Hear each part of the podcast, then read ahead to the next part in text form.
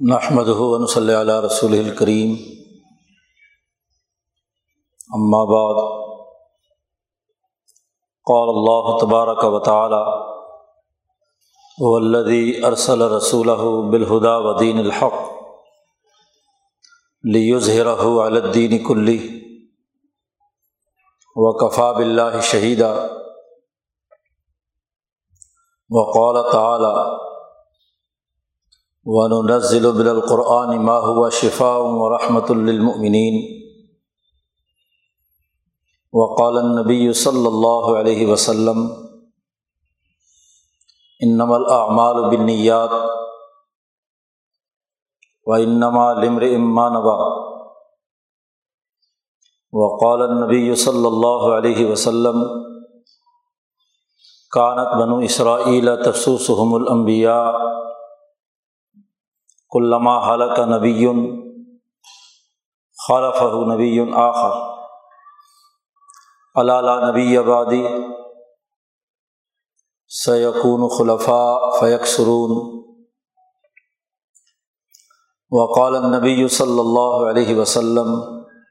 لا تزال طائفۃ من امتی قائمین علی الحق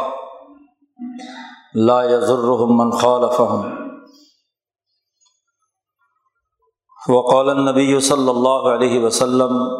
کلمتان حبیبتان الی الرحمن خفیفتان علی اللسان ثقیلتان فی المیزان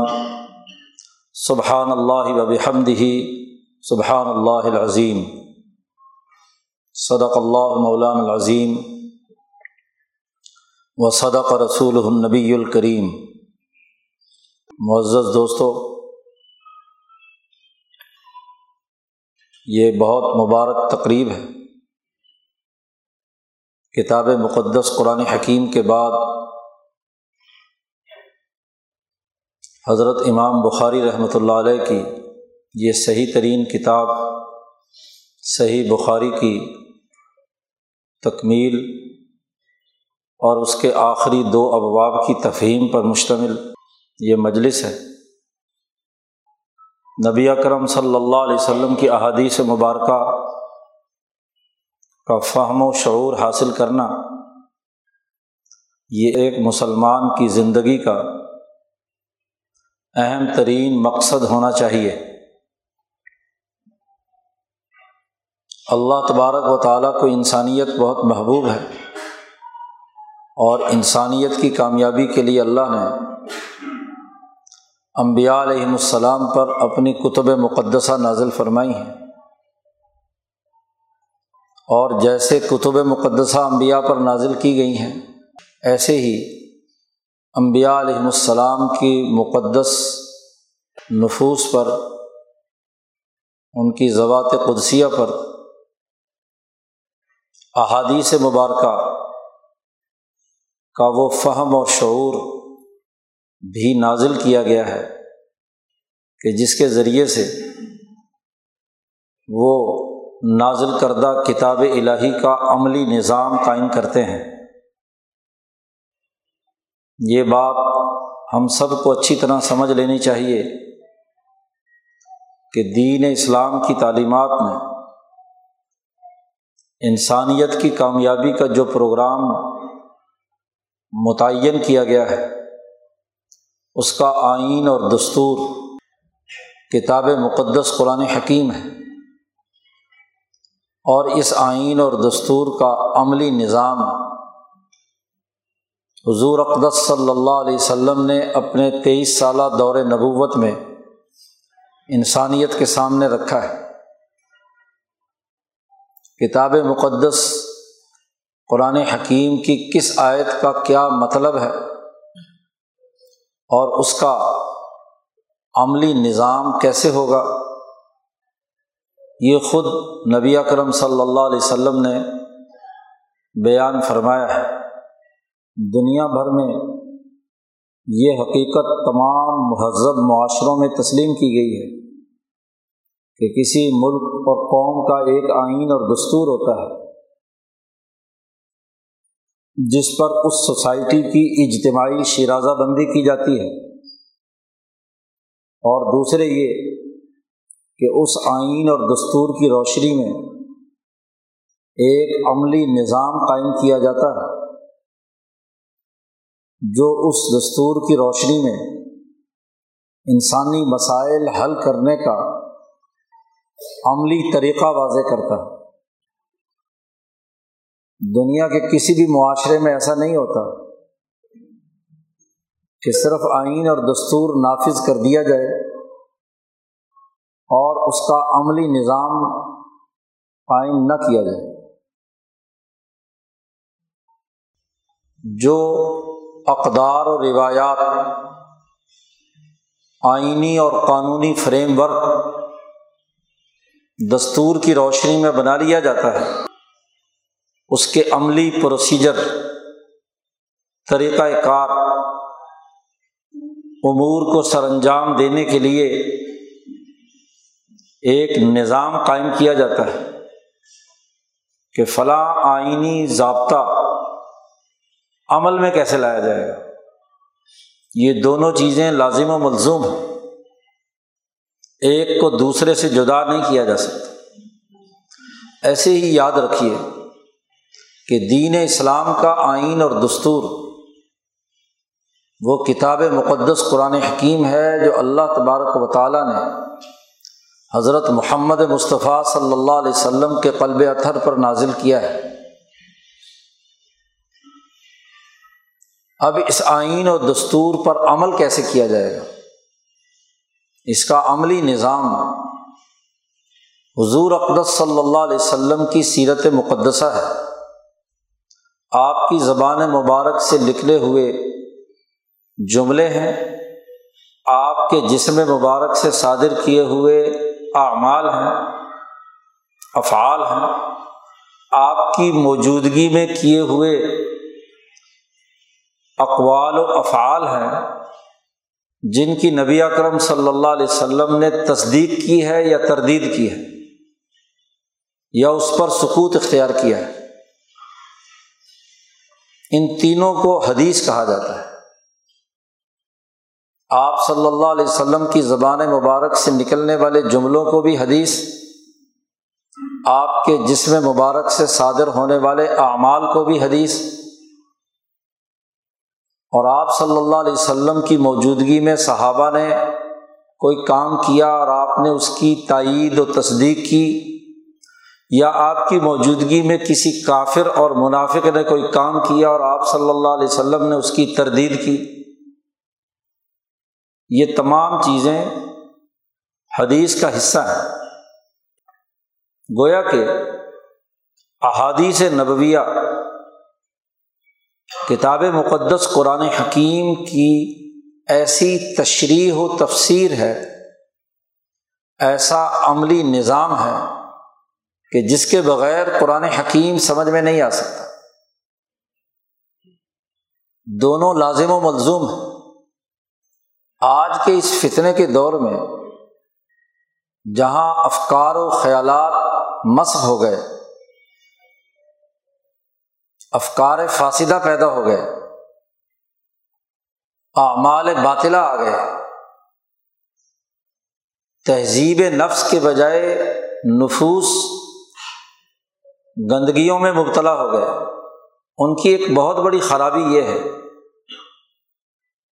کہ لوگوں کے دماغوں میں یہ بات ڈالی جاتی ہے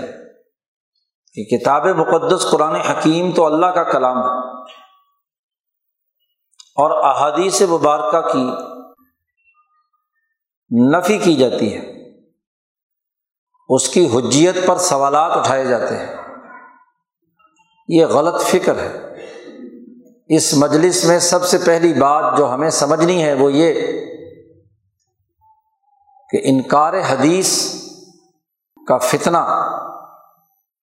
یہ اس وقت پیدا ہوا جب یہاں طاغوتی سامراجی انگریزوں کا پیدا کردہ نظام وجود میں آیا اور دین اسلام کے نظام کو قائم کرنے سے متعلق رکاوٹیں کھڑی کرنے میں ایک اہم ترین بیانیہ یہ اختیار کیا گیا کہ احادیث مبارکہ کی کوئی حیثیت نہیں ہے، نعوذ باللہ من ذالک۔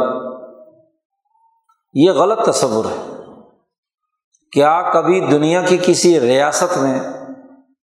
صرف آئین منظور کر لیا جائے اور اسے چوما چاٹا جائے، مقدس تصور کیا جائے اور اس پر عمل درآمد کے سسٹم کا انکار کیا جائے؟ ایسا ممکن ہے؟ قطعی طور پر نہیں۔ ایسے ہی یہ سمجھنا کہ نبی اکرم صلی اللہ علیہ وسلم نے کتاب مقدس قرآن حکیم کی عملی تشریح کے طور پر جو نظام استوار کیا تھا، اس نظام کی کوئی قدر و اہمیت نہیں ہے۔ احادیث مبارکہ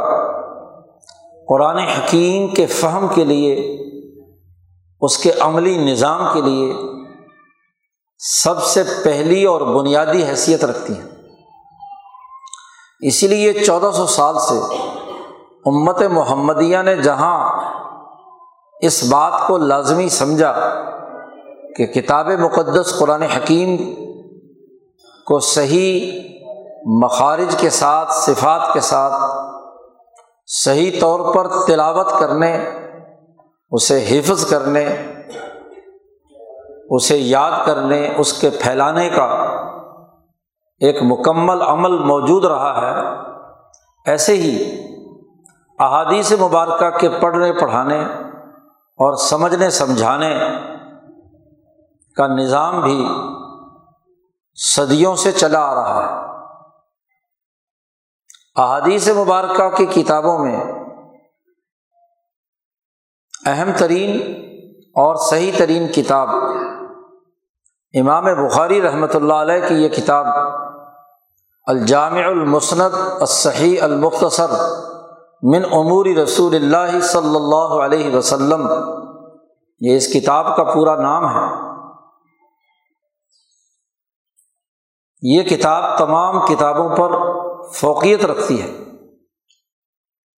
یہ موطا امام مالک کی ایک جامع اور بہترین تشریح ہے۔ امام بخاری رحمۃ اللہ علیہ جن کی ولادت ایک سو چورانوے ہجری میں ہوئی اور دو سو چھپن ہجری میں جن کا وصال ہوا، باسٹھ سال عمر مبارک ہوئی جس میں تیرہ دن کم ہے، عید الفطر میں یکم شوال کو حضرت کا وصال ہوا تھا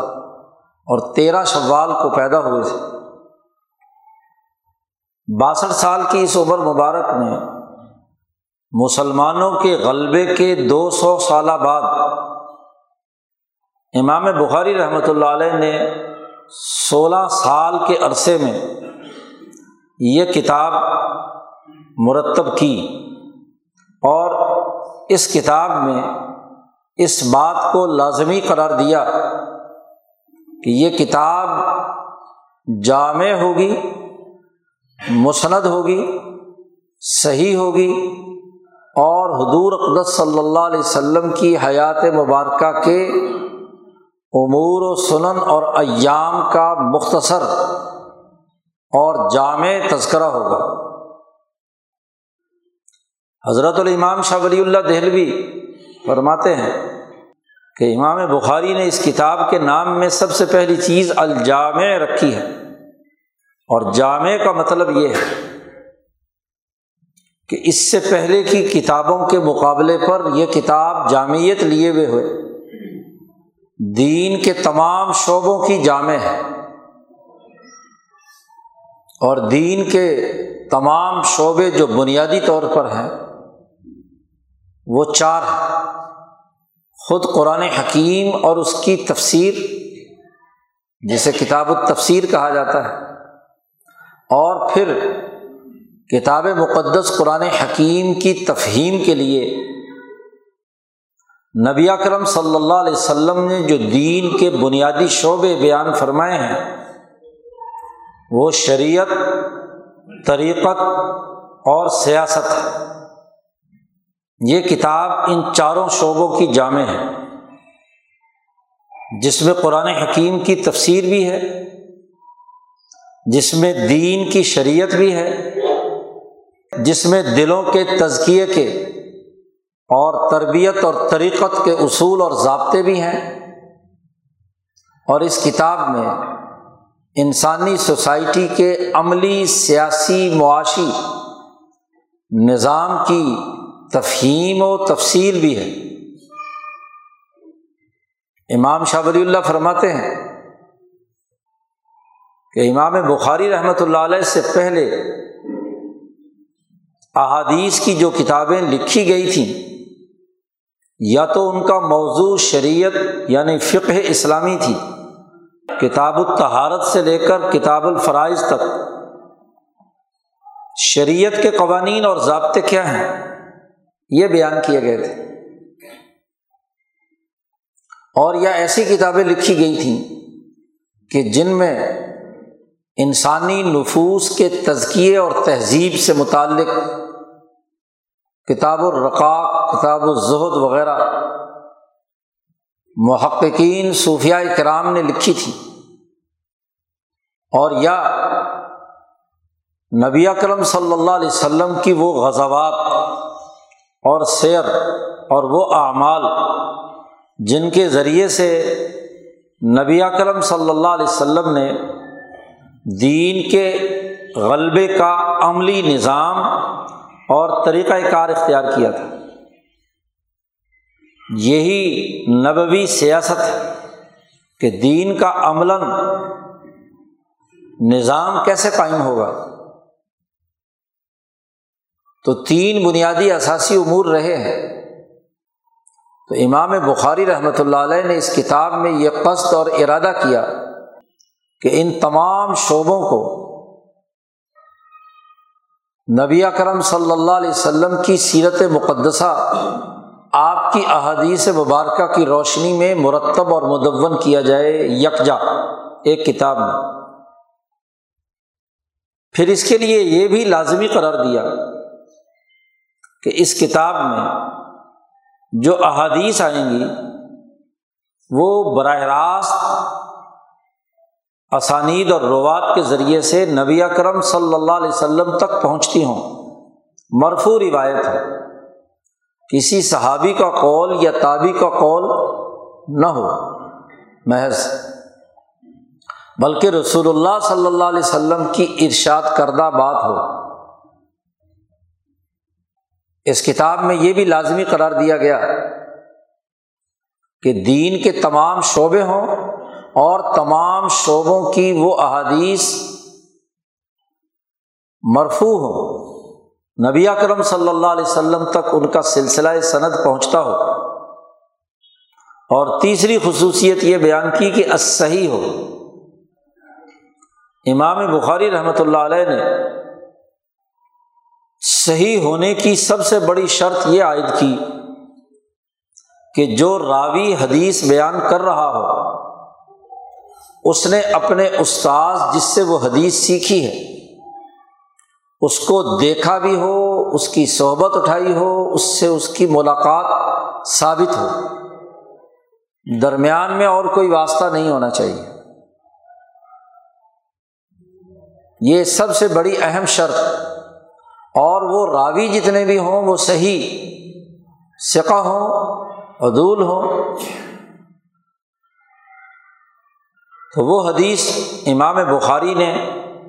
اپنی شرائط کے مطابق صحیح قرار دی، اور صرف ان حدیثوں کو اس کتاب میں لایا۔ پھر فرمایا کہ المختصر من امور رسول اللہ صلی اللہ علیہ وسلم و سننہ و ایامہ، یہ کتاب نبی اکرم صلی اللہ علیہ وسلم کی ایسے احکامات پر مشتمل ہو جو عملی نظام قائم کرنے کے لیے ضروری ہیں۔ جب بھی کسی سوسائٹی کا عملی نظام قائم کیا جاتا ہے، پریکٹیکلی سسٹم وجود میں لایا جاتا ہے، تو تین چیزیں ضروری ہوتی ہیں۔ کہ کسی آئینی اور قانونی ضابطے پر عمل درآمد کے سلسلے میں جو اتھارٹیز وجود میں لانی چاہیے اور اس اتھارٹی نے جو کام کرنے ہیں وہ متعین کیے جائیں۔ آپ جب بھی کسی نظام کو تشکیل دیتے ہیں تو کس آدمی نے کیا کیا کام کرنے ہیں اور کتنی مقدار میں کرنے ہیں، کون کون سے کام کرنے ہیں، یہ متعین کرنا ہوگا۔ اگر ہم دین کی تعلیمات کے تناظر میں بات کریں تو کتاب مقدس قرآن حکیم نے ہمیں کہا ہے کہ اقیموا الصلاۃ، نماز قائم کرو۔ اب نماز، الصلاۃ بے شمار معنی ہے اس کے، دعا ہے، اللہ کی عبادت ہے، لیکن کس طریقہ کار کے مطابق نماز کہتے کسے ہیں؟ اس کے بنیادی امور کون کون سے ہیں؟ تو حضرت محمد مصطفیٰ صلی اللہ علیہ وسلم نے وہ امور متعین کر دیے جن امور کا بنیادی تعلق انسان کے جسم سے بھی ہے، اس کی زبان سے بھی ہے، اس کے دل سے بھی ہے۔ امام شاہ ولی اللہ دہلوی فرماتے ہیں کہ نظام کے بنیادی امور، نماز کے نظام کے بنیادی امور نبی اکرم صلی اللہ علیہ وسلم نے یہ متعین کیے کہ اس نماز میں انسانی جسم کس وضع پر ہو، کس حیت پر ہو۔ قیام، رکوع، سجود، تین بنیادی جسم کی حرکتیں ہیں، یہ متعین کر دیے کہ نماز اس کے بغیر نہیں ہوگی۔ قیام بھی ہوگا، رکوع بھی ہوگا، سجدہ بھی ہوگا، اور کیسے یہ تینوں سرانجام پائیں گے۔ اسی طرح انسان نماز کی حالت میں زبان سے یہ یہ چیزیں پڑھے گا، یہ امور بھی متعین کر دیے۔ لا صلاۃ الا بفاتحۃ الکتاب، کہ سورۃ فاتحہ کے بغیر نماز نہیں ہوتی، مثلا اس کے ساتھ سورت ملائی جائے گی۔ یہ امر متعین کر دیا کہ سورۃ فاتحہ سے پہلے سبحانک اللہ پڑھے، یا ایک اور حدیث میں الفاظ آئیں انی وجہت وجہی للذی فطر السماوات والارض حنیفا پڑھے۔ رکوع میں جائے تو یہ پڑھے، سجدے میں جائے تو یہ پڑھے، اتحیات میں بیٹھے تو یہ تشہد پڑھے۔ تو زبان سے کون کون سی باتیں نکالنی ہیں، یہ امور بھی متعین کر دیے۔ اسی طرح دل بھی متوجہ ہونا چاہیے کہ دل میں نیت اور عزم ہو کہ اللہ کے حضور کھڑا ہے، اور اللہ کے حضور میں خشوع و خضوع اختیار کرے گا۔ تو دل، زبان اور جسم ایک پیج پر ہوں تو اس کو نماز کہتے ہیں۔ اب یہ تفصیلات قرآن حکیم میں نہیں ہیں۔ قرآن حکیم نے تو کہا اقیم الصلاۃ، اور اس کے عملی نظام کے لیے جسمانی امور، زبانی امور اور قلبی امور متعین کر دیے نبی اکرم صلی اللہ علیہ وسلم نے۔ اور صرف یہ بتا ہی نہیں دیا کہ یہ امور ہیں ایسے کر لیا کرو، نہیں، یہ تو امور رسول اللہ ہو گئے۔ اس کے بعد وَسُنَنِهِ، آپ نے طریقہ کار عملاً کر کے دکھایا، یہ سنت طریقہ ہے کہ ایسے قیام کریں گے، ایسے رکوع میں جائیں گے، ایسے رکوع سے اٹھیں گے، ایسے سجدے میں جائیں گے اور سجدے میں یہ کچھ پڑھیں گے، وغیرہ وغیرہ۔ پوری نماز پڑھ کر دکھا کر صحابہ سے کہا صلو کما رأیتمونی اصلی، نماز پڑھو جیسا کہ تم نے مجھے نماز پڑھتے دیکھا۔ پھر ساتھ ہی یہ کہ یہ نماز کن مختلف مراحل سے گزری، اس کے ایام کیا تھے۔ نماز کو غالب کرنے کے لیے، اس کی اجتماعیت کو قائم کرنے کے لیے مکہ مکرمہ میں ہے، نبی اکرم صلی اللہ علیہ وسلم انفرادی طور پر اپنے لیے نماز پڑھتے ہیں، مدینہ منورہ میں آتے ہیں تو جماعت ہوتی ہے، پھر جمعہ فرض ہوتا ہے، پھر عیدین ہے، پھر حج میں عرفات کے میدان میں یا حرم میں اس کی جماعت کے مختلف مراحل ہیں۔ یہی حال حج کا ہے، یہی حال روزے کا ہے، یہی جہاد کا ہے، یہی سیاست کا ہے، یہی معیشت کا ہے، یہی خلافت اور حکومت کا ہے کہ حضور صلی اللہ علیہ وسلم نے انسانی زندگی کے تمام اعمال کے امور متعین کر دیے اور ان امور پر عمل درآمد کا طریقہ کار متعین کر دیا۔ نکاح کیسے ہوگا، نکاح کے بنیادی امور کون سے ہیں وہ متعین کر دیے، ایجاب و قبول اور مجمع عام اور گواہ کا کم از کم دو گواہوں کا ہونا، پھر اس کی سنن اور واجبات اور لوازمات وہ بھی بتا دیے، اور خود نکاح کر کے ولیمہ کر کے امور عملاً بھی بتلا دیے۔ ایسے ہی حکومت کے معاملات، خرید و فروخت کے معاملات، ان کے بنیادی امور متعین کیے، اس کا طریقہ کار بیان کیا اور اس کے ارتقاء کے جو مختلف مراحل رہے ان تمام کا تذکرہ کیا۔ اسے کہتے ہیں کہ من امور رسول اللہ صلی اللہ علیہ وسلم و سننہ و ایامہ، دنیا کے ہر نظام میں یہ بات ہوتی ہے۔ پارلیمنٹ کوئی قانون منظور کرتی ہے، کوئی آئینی ضابطہ، آئینی ترمیم کرتی ہے تو اس کو حوالے کیا جاتا ہے ایک ایسی کمیٹی کے کہ جو اس پر عمل درآمد کے امور متعین کرے کہ اس کام کو کرنے کے لیے کون کون سے کام کرنا ضروری ہے، اس کا پروسیجر کیا ہوگا، وہ پرفیکٹ طریقے سے کیسے کام کرے گا، اس کا پورا کا پورا طریقہ کار اور اس کے نتائج، اس کی مانیٹرنگ، یہ سارا کام کیا جاتا ہے، تب سوسائٹی ارتقاء کے مختلف مراحل سے گزرتی ہے۔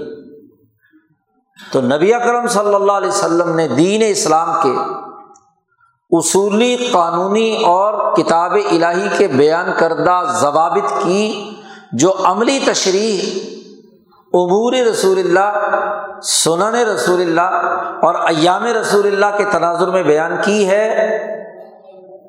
اس کو امام بخاری رحمۃ اللہ علیہ نے اس کتاب میں جمع کر دیا۔ یہ وہ جامعیت ہے اس کتاب کی جو کسی اور کتاب میں اس طریقے سے نہیں پائی جاتی، اس ترتیب سے نہیں پائی جاتی۔ پھر امام بخاری رحمۃ اللہ علیہ نے اس کتاب کو مرتب کیا ہے ایک بہت بہترین ترتیب کے ساتھ کہ ایک عقل و شعور رکھنے والا مسلم ہو یا غیر مسلم، وہ دین کے بنیادی فکر و عمل اور اس کے تصورات سے، اس کی تفقع اور بصیرت سے آگاہ ہو سکے اگر اس کے دل و دماغ پر کوئی تعصب کے جالے نہیں ہیں۔ دو سو سال بعد یہ کتاب مرتب کی گئی اور اس دو سو سالہ دور میں دین کا جو بین الاقوامی نظام قائم ہو چکا تھا پوری دنیا پر، اس پورے کو سامنے رکھ کر امام بخاری نے انسانیت کے سامنے دین کا تعارف کرایا ہے۔ امام انقلاب مولانا عبید اللہ سندھی رحمۃ اللہ علیہ فرماتے ہیں کہ دو سو سال کے دورانیے میں دین اسلام کا بین الاقوامی نظام دنیا پہ ہر خطے پر غالب ہو چکا تھا۔ وہ جو نبی اکرم صلی اللہ علیہ وسلم نے فرمایا تھا کہ ان اللہ زوالی الارض فرأیت مشارقها ومغاربها، کہ اللہ نے پوری زمین میرے اوپر سمیٹ کر میری ہتھیلی میں رکھ دی اور میں نے مشاہدہ کیا اس کے تمام مشرقی علاقوں کا بھی اور مغربی علاقوں کا بھی، اور مجھے کہا گیا کہ آپ کی حکمرانی اس پورے کرۂ ارض کے مشرق و مغرب پر ہوگی۔ اور ایک دوسری حدیث مولانا سندھی فرماتے ہیں جو مسلم شریف میں بھی ہے اور بخاری میں بھی اس کا ایک جز ہے کہ لا یزال ھذا الدین عزیزا منیعا حتی اثنی عشر خلیفۃ، کہ یہ دین طاقتور اور مضبوط اور غالب ہوتا جائے گا یہاں تک کہ بارہ خلفاء کلہم من قریش، تمام قریش ہی کے لوگ ہوں گے، بارہ خلفاء ہوں۔ تو مولانا سندھی رحمۃ اللہ علیہ فرماتے ہیں کہ ہارون الرشید وہ بارہواں خلیفہ ہے۔ امام بخاری کی ولادت ہوئی ہے ایک سو چورانوے میں۔ اس ہارون الرشید کی حکمرانی میں سورج غروب نہیں ہوتا تھا، بحر اوقیانوس مراکش سے لے کر بحر الکاہل کے اختتام، چین اور بنگال کی آخری سرحدوں تک دین اسلام پوری دنیا میں اپنا سیاسی معاشی غلبہ حاصل کر چکا تھا، غالب تھا۔ دنیا کی باقی مملکتیں اور ریاستیں یا تو خلافت اسلامیہ میں ضم ہو گئی تھیں، اور اگر تھیں تو ان کا ریونیو، ان کا خراج ریاست اسلامیہ کو جاتا تھا۔ مشرق و مغرب پر مکمل غلبہ تھا۔ تو یہ بارہ خلفاء کا زمانہ جس میں چاروں خلفائے راشدین، پانچ بنو امیہ کے حکمران حضرت امیر معاویہ سے لے کر ہشام ابن عبد الملک تک، اور تین بنو عباس کے حکمران ہارون الرشید تک، یہ وہ بارہ خلفاء ہیں کہ ان کے زمانے تک پوری دنیا میں دین اسلام کا بین الاقوامی غلبہ ہو گیا۔ اب اس بین الاقوامی غلبے میں دنیا بھر کی اقوام مسلمان ہو کر دین میں آ رہی ہیں، تو لازمی طور پر ان کے ذہن میں ایک سوال ابھرتا ہے کہ دین اسلام کا فکر، فلسفہ، عملی نظام، اس کے احکامات، اس کے قوانین، اس کے ضابطے کیا ہیں؟ یہ سوال محققین، علماء ربانیین اور محدثین کے دماغوں میں آیا۔ اسحاق ابن راہویہ مشہور محدث ہیں، ان کی مجلس میں امام بخاری بیٹھے ہوئے تھے، سولہ سترہ سال کی عمر تھی۔ تو اپنے شرکائے مجلس سے امام اسحاق ابن راہویہ نے کہا کہ کاش کوئی آدمی اٹھے اور نبی اکرم صلی اللہ علیہ وسلم کی صحیح ترین احادیث جس میں دین کا پورا تعارف ہو، اس پر ایک کتاب مرتب کر دے۔ خود تو وہ آخری عمر میں تھے۔ امام بخاری رحمۃ اللہ علیہ فرماتے ہیں کہ جب میرے استاد اسحاق ابن راہویہ نے یہ جملہ مجلس میں فرمایا تو یہ میرے دل پر جا کر ٹھک کر کے لگا، فوقع فی قلبی، وہ جملہ جو ہے، یہ بات جو ہے میرے دل پر کھب گئی، اور میں نے اپنے دل سے کہا کہ وہ بخاری اٹھ، تو جوان ہے، نوجوان ہے، اور اٹھ اس کام کے لیے کمر ہمت باندھ لے۔ امام بخاری رحمۃ اللہ علیہ نے اس عزم اور ارادے کے ساتھ تعلیم حاصل کرنا شروع کی۔ اللہ نے لاجواب حافظہ دیا تھا، اس حافظے کے بل بوتے پر حضرت عبداللہ ابن مبارک رحمہ اللہ، جو امام اعظم امام ابو حنیفہ کے شاگرد ہیں اور امام بخاری کے استاد ہیں، تو کہتے ہیں سب سے پہلے میں نے ابن مبارک کی کتابیں زبانی یاد کی، حفظ کیا، اور اس کے بعد جس جس محدث کے پاس گیا تو میں نے ان کی روایات اپنے سینے میں محفوظ کیں۔ چھ لاکھ حدیثیں اپنی تمام تر اسانید کے ساتھ میں نے یاد کیں۔ محدثین کی اصطلاح میں جب کسی روایت کی ایک سند ایک شیخ سے آ جائے وہ ایک حدیث ہے،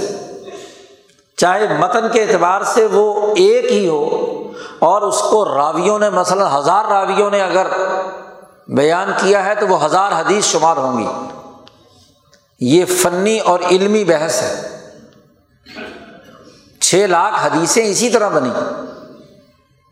ان چھ لاکھ میں سے یہ حدیثیں سات ہزار پانچ سو تریسٹھ یہ آخری حدیث ہے. یہ امام بخاری رحمۃ اللہ علیہ نے یہ چھ سات آٹھ ہزار یہ بھی تکرار کے ساتھ، کیونکہ بخاری ایک حدیث کو بار بار لائے ہیں، ورنہ تو کل چار ہزار حدیث کے متن ہیں. بس یہ کتاب مرتب کی کہ جس کے تمام راوی ایک دوسرے سے براہ راست بالمشافہ ملے، اور وہ نبی اکرم صلی اللہ علیہ وسلم تک اس کا سلسلہ سند پہنچتا ہے. اب چھ لاکھ حدیثیں یاد رکھنا اور پھر ان کی اپنے دماغ میں ایک خاص ترتیب بنانا، اور اس کے ذریعے سے حدیث کی روشنی میں، نبی اکرم صلی اللہ علیہ وسلم کی سیرت مبارکہ کی روشنی میں دین کے بنیادی فکر و عمل کی تفہیم کرنا، سمجھانا. یہ وہ معرکۃ الآراء کارنامہ ہے جو امام بخاری رحمۃ اللہ علیہ نے سر انجام دیا ہے. کل اس کتاب کے ستانوے باب ہے، اٹھاون باب ہے کل، اور ان اٹھاون باب ابواب کی ایک بڑی بہترین ترتیب قائم کی ہے، اور وہ ترتیب آج بھی اتنی ہی منطقی ہے اور جدید ہے جتنی کسی قدیم زمانے میں تھی. اس میں کوئی اضافہ نہیں کیا جا سکتا. آج تقریباً بارہ سو سال سے اوپر ہو چکا ہے اس کتاب کو مرتب کیے ہوئے. ایسی ترتیب ممکن ہی نہیں ہے. اور اس کے علاوہ پہلا سوال تو یہی ہے کہ یہ علم، یہ جو بیانیہ، یہ دین کا جو بنیادی فکر اور علم ہے، اس کی اساسیات کیا ہے؟ آج دنیا بھر کا یورپ یہ سوال اٹھاتا ہے کہ جو آپ کام کرنے چلے ہیں، عمل کرنے چلے ہیں، اس کی علمی بنیادیں کیا ہیں؟ علم کہاں سے آیا؟ اور علم آنے کے بنیادی ذرائع تین ہی ہیں. یا تو تجربات اور مشاہدات کا نتیجہ ہوتا ہے، یا پیچھے کسی سائنسدان نے، تجربہ کار نے کوئی تجربہ کیا، یا کسی اہل علم نے کوئی علمی نقطہ بیان کیا، اسے آپ نقل کر رہے ہیں کہ فلاں نے یہ بات کہی. اور تیسری اہم ترین بات ہوتی ہے وہ کشف اور وحی، جو کسی انسان پر جس کا انکشاف ہوتا ہے. تو دین اسلام کی بنیاد محض تجربہ بھی نہیں ہے، محض نقل بھی نہیں ہے کہ کوئی موسیٰ علیہ السلام سے نقل ہو کر آ گئی ہو، کوئی تورات کا چربہ ہو یا انجیل کا چربہ ہو. بخاری نے اسی لیے پہلا باب باندھا، کتاب بدء الوحی، وحی کی ابتدا کیسے ہوئی، وحی کیا ہے، وحی کی حقیقت کیا ہے. تو اس علم کی بنیاد وحی الہی پر ہے. حضرت محمد مصطفیٰ صلی اللہ علیہ وسلم امی تھے، نہ آپ نے تجربے سے سیکھا، نہ کسی کے سکھانے سے سیکھا، بلکہ اللہ تبارک و تعالیٰ نے آپ کے وجود گرامی پر اسے منکشف کیا ہے. وحی الہی ہے، ایسی وحی الہی ہے جس نے آپ کے سر سے پاؤں تک پورے وجود کو اس نور الہی کے رنگ میں رنگ لیا. امام شاہ ولی اللہ دہلوی تعبیر الاحادیث میں فرماتے ہیں کہ اللہ جب بندوں سے بات کرتا ہے تو تجوز طبیعی کے طور پر کرتا ہے، یعنی وہ اس نبی کے پورے وجود اور اس کی طبیعت پر ایسے طاری ہو جاتا ہے وہ علم کہ ان کے جسم کا، ان کے قلب کا، ان کی عقل کا، ان کی روح کا کوئی کونا ایسا نہیں ہوتا کہ وہ علم اس نے اس کا احاطہ نہ کر لیا. بالکل بے عینی ہی شاہ صاحب فرماتے ہیں جیسے مثلا کسی آدمی کو جب بھوک لگی ہوئی ہو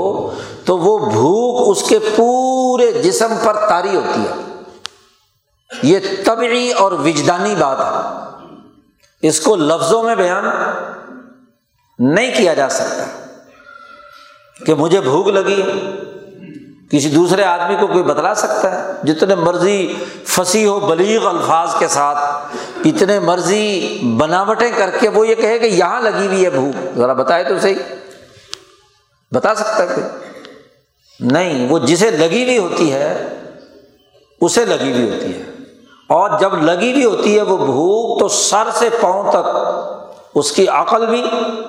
اس کا قلب بھی، اس کا نفس بھی، اس کا جسم بھی، اس کا رواں رواں پکار رہا ہوتا ہے ہائے روٹی۔ جی طبیعت پر طاری ہوئی ہے نا، وجدانی بات ہے، اور وجدانیات نہ تو کاغذ پر لکھی جا سکتی ہیں نہ زبان سے بیان کی جا سکتی ہیں۔ تو حضرت محمد مصطفیٰ صلی اللہ علیہ وسلم کے پورے وجود پر وہ پوری کی پوری وحی الہی طاری ہوئی، اور پھر ذات باری تعالیٰ نے وہ جو کیفیت طاری ہوئی ہے، اس کی جو معنویت وجود میں آئی ہے، اس معنویت کے لیے جن الفاظ کی ضرورت ہے وہ بھی اللہ پاک نے منظم کر کے جبرائیل کے ذریعے سے آپ کے قلب اطہر پر نازل کیا کہ اس کو ان الفاظ میں بیان کری کیجئے۔ الحمدللہ رب العالمین، جب اللہ کی حمد و ثنا کی کیفیت پورے وجود پر طاری ہو گئی تو اس کو لفظوں میں کیسے بیان کرنا ہے؟ تو لفظ بھی اللہ پاک نے نازل کر دیے کہ ان الفاظ کے ساتھ آپ نے بیان کرنا ہے۔ یہ کوئی ایسا نہیں کہ اللہ نے ایک کتاب تحریر کی اور فرشتے سے کہا کہ جاؤ یہ خط جا کر محمد مصطفیٰ صلی اللہ علیہ وسلم کو دے آؤ، محمد مصطفیٰ صلی اللہ علیہ وسلم کے وجود پر طاری ہو یا نہ ہو، ایسا نہیں ہے۔ اور جب طاری ہو کر اثر ہوگا اور جب اس وقت بیان کریں گے تو آپ کی مجلس میں جو صحابہ موجود تھے ان کے وجود پر بھی وہ طاری ہو گیا، ان کے وجود پر بھی وہ وجدانی کیفیت طاری ہو گئی۔ ابو بکر صدیق نے سنا تو پورا وجود اس کے رنگ میں رنگا گیا، اس نے ان کے نفس، قلب، عقل اور پورے وجود کو گھیر لیا۔ اس لیے فوراً ابو جہل نے پوچھا کہ ابو بکر ابھی بھی تم اس کی تصدیق کرو گے جو رسول اللہ صلی اللہ علیہ وسلم بیان فرما رہے ہیں کہ میں ایک رات میں پوری دنیا میں ہویا، سبحان الذی اسری بعبدہ؟ تو ایک لمحہ نہیں لگا، ابو بکر نے کہا ہاں، کیونکہ ابو بکر صدیق کے پورے وجود پر وہ آیت گویا کہ طاری ہو گئی تجوز طبیعی کے طور پر، تو اس کا انکار سوائے ہاں جی مجنون اور پاگل کے اور کون کر سکتا ہے؟ جی پورے وجود پر طاری ہونا، یہ ہے وہ علم نبوت، یہ ہے وہ وحی الہی جو حضرت محمد مصطفیٰ صلی اللہ علیہ وسلم پر نازل ہوئی۔ اس کی تفصیلات پہلے باب میں بیان کی اور اس سے متعلق بخاری چھ حدیثیں لائے تھے۔ پھر اس وحی الہی کی اساس پر ایمانیات، ایمان کی تشریح کی، اور ایمان معتبر وہی ہے جو بشاشۃ فی جذر القلوب، نزلت الامانۃ فی جذر القلوب، بخاری کی روایت گزری ہے کہ صحابی فرماتے ہیں کہ یہ امانت نازل ہوئی تھی مردوں کے قلوب الرجال، مردوں کے قلوب میں، انہوں نے قرآن سیکھا، سکھایا، غالب کیا، عملی نظام بنایا۔ جی تو صحابہ کے قلوب پر آئی، تو یہ امانت اور ایمان، ایمان بھی وہ ہے جو جسم پر طاری ہوتا ہے۔ وہی تو خاصہ ہے صرف اور صرف نبی کا، لیکن نبی پر جو ایمان لانے کی کیفیت ہے، آمنوا کما آمن الناس، وہ ایمان وہی ہے کہ جو تصدیق بالقلب اور اقرار باللسان کے ساتھ پورے وجود پر طاری ہو۔ تو اس ایمانیات کی حقیقت واضح کی کتاب الایمان میں، اور پھر جب ایمان آ گیا تو باقی تمام اعمال کے لیے علم کی ضرورت تھی، تو بخاری نے کتاب العلم قائم کیا۔ کتاب العلم کے بعد جو اعمال شروع ہونے ہیں اور اس ایمان کا اثر پورے وجود پر طاری ہونا ہے، اس کا آغاز طہارت سے ہوگا۔ چار بنیادی اخلاق امام شاہ ولی اللہ دہلوی فرماتے ہیں دین اسلام کی تعلیمات کے ہیں۔ پہلا بنیادی خلق طہارت ہے، تو طہارت سے متعلق وضو اور غسل کے جو امور تھے جو نبی اکرم صلی اللہ علیہ وسلم نے متعین کیے، امام بخاری نے وہ بیان فرمائے۔ پھر اس کے بعد بڑا بنیادی خلق اخبات الی اللہ ہے، اللہ کی طرف متوجہ ہونا ہے۔ اس کے لیے امام بخاری نے نماز کا پورا طریقہ کتاب الصلاۃ لائے، پھر اس کتاب الصلاۃ کے ساتھ جڑا ہوا عمل، صلاۃ جیسا جسمانی عمل ہے، جسمانی مشقت سے تعلق رکھتا ہے، ایسے ہی انسان کا بڑا گہرا تعلق اپنے مال کے ساتھ بھی ہے۔ تو مال کی زکوٰۃ ادا کرنے کا حکم دیا، کتاب الزکوٰۃ لائے۔ قرآن حکیم نے جو ترتیب رکھی ہے، اقیموا الصلاۃ وآتوا الزکوٰۃ، بخاری نے اس ترتیب کو قائم رکھا ہے کہ نماز زکوٰۃ کے ساتھ جڑی ہوئی ہے۔ کامل نماز تب ہوگی جب زکوٰۃ بھی ادا کرے، مالی قربانی بھی دے، اور مالی قربانی تب ہوگی کہ جب نماز بھی پڑھے۔ دونوں کا بڑا گہرا تعلق ہے۔ پھر کتاب الصوم لائے اور کتاب الحج لائے۔ روزے کے بیان کے بعد ہی قرآن حکیم میں حج کا بیان ہے، کیونکہ روزہ اور حج بھی ایک دوسرے سے جڑے ہوئے ہیں۔ جسمانی مشقت روزے میں ہے، اور روزے میں داخلی نفس کو مشقت ہے، بھوک پیاس برداشت کرنے کی، اور حج میں ظاہری جسمانی مشقت ہے کہ بڑے اجتماع کے اندر رہتے ہوئے اللہ کی عبادت کیسے کرنی ہے۔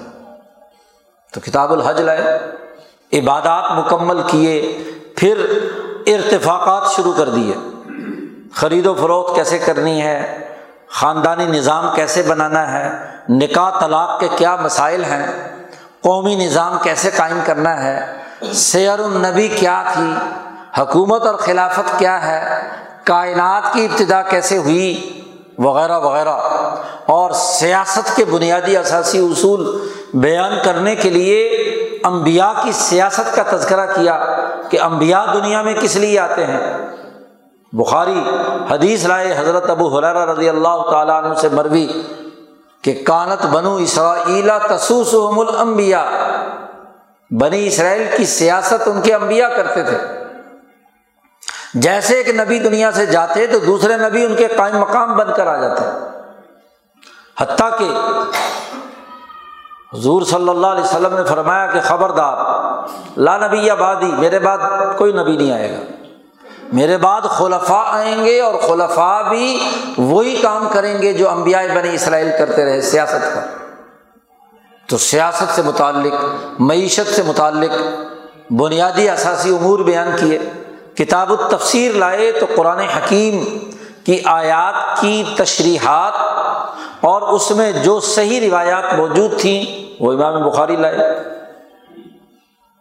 اس کی تفصیلات واضح کیں۔ تو تمام امور ایک ترتیب کے ساتھ پیچھے امام بخاری بتلاتے آ رہے ہیں، اور سب سے آخر میں جو آخری کتاب لائے ہیں جی وہ کتاب التوحید ہے۔ کتاب ختم ہو رہی ہے، آغاز بدل وحی سے کیا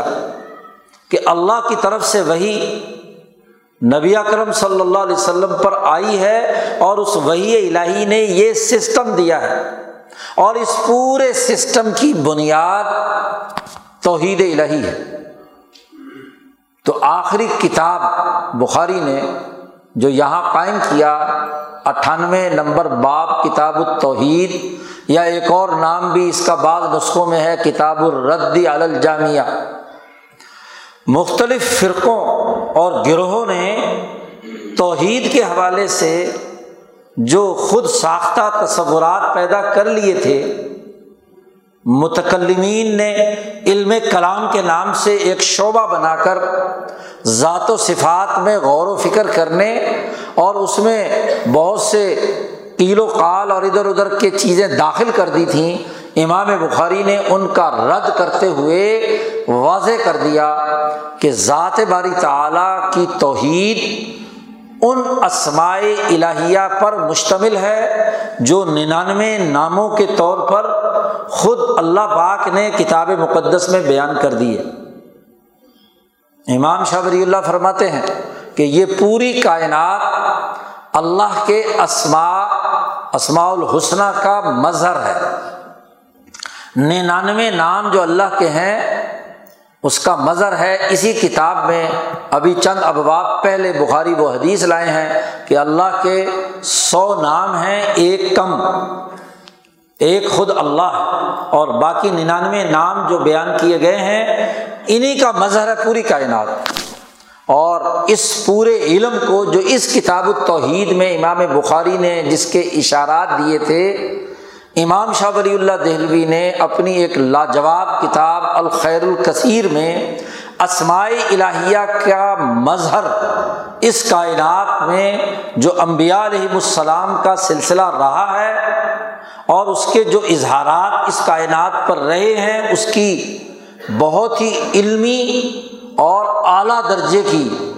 تفہیم کی ہے، لیکن اس کو سمجھنے کے لیے بہت اعلیٰ دماغ کی ضرورت ہے۔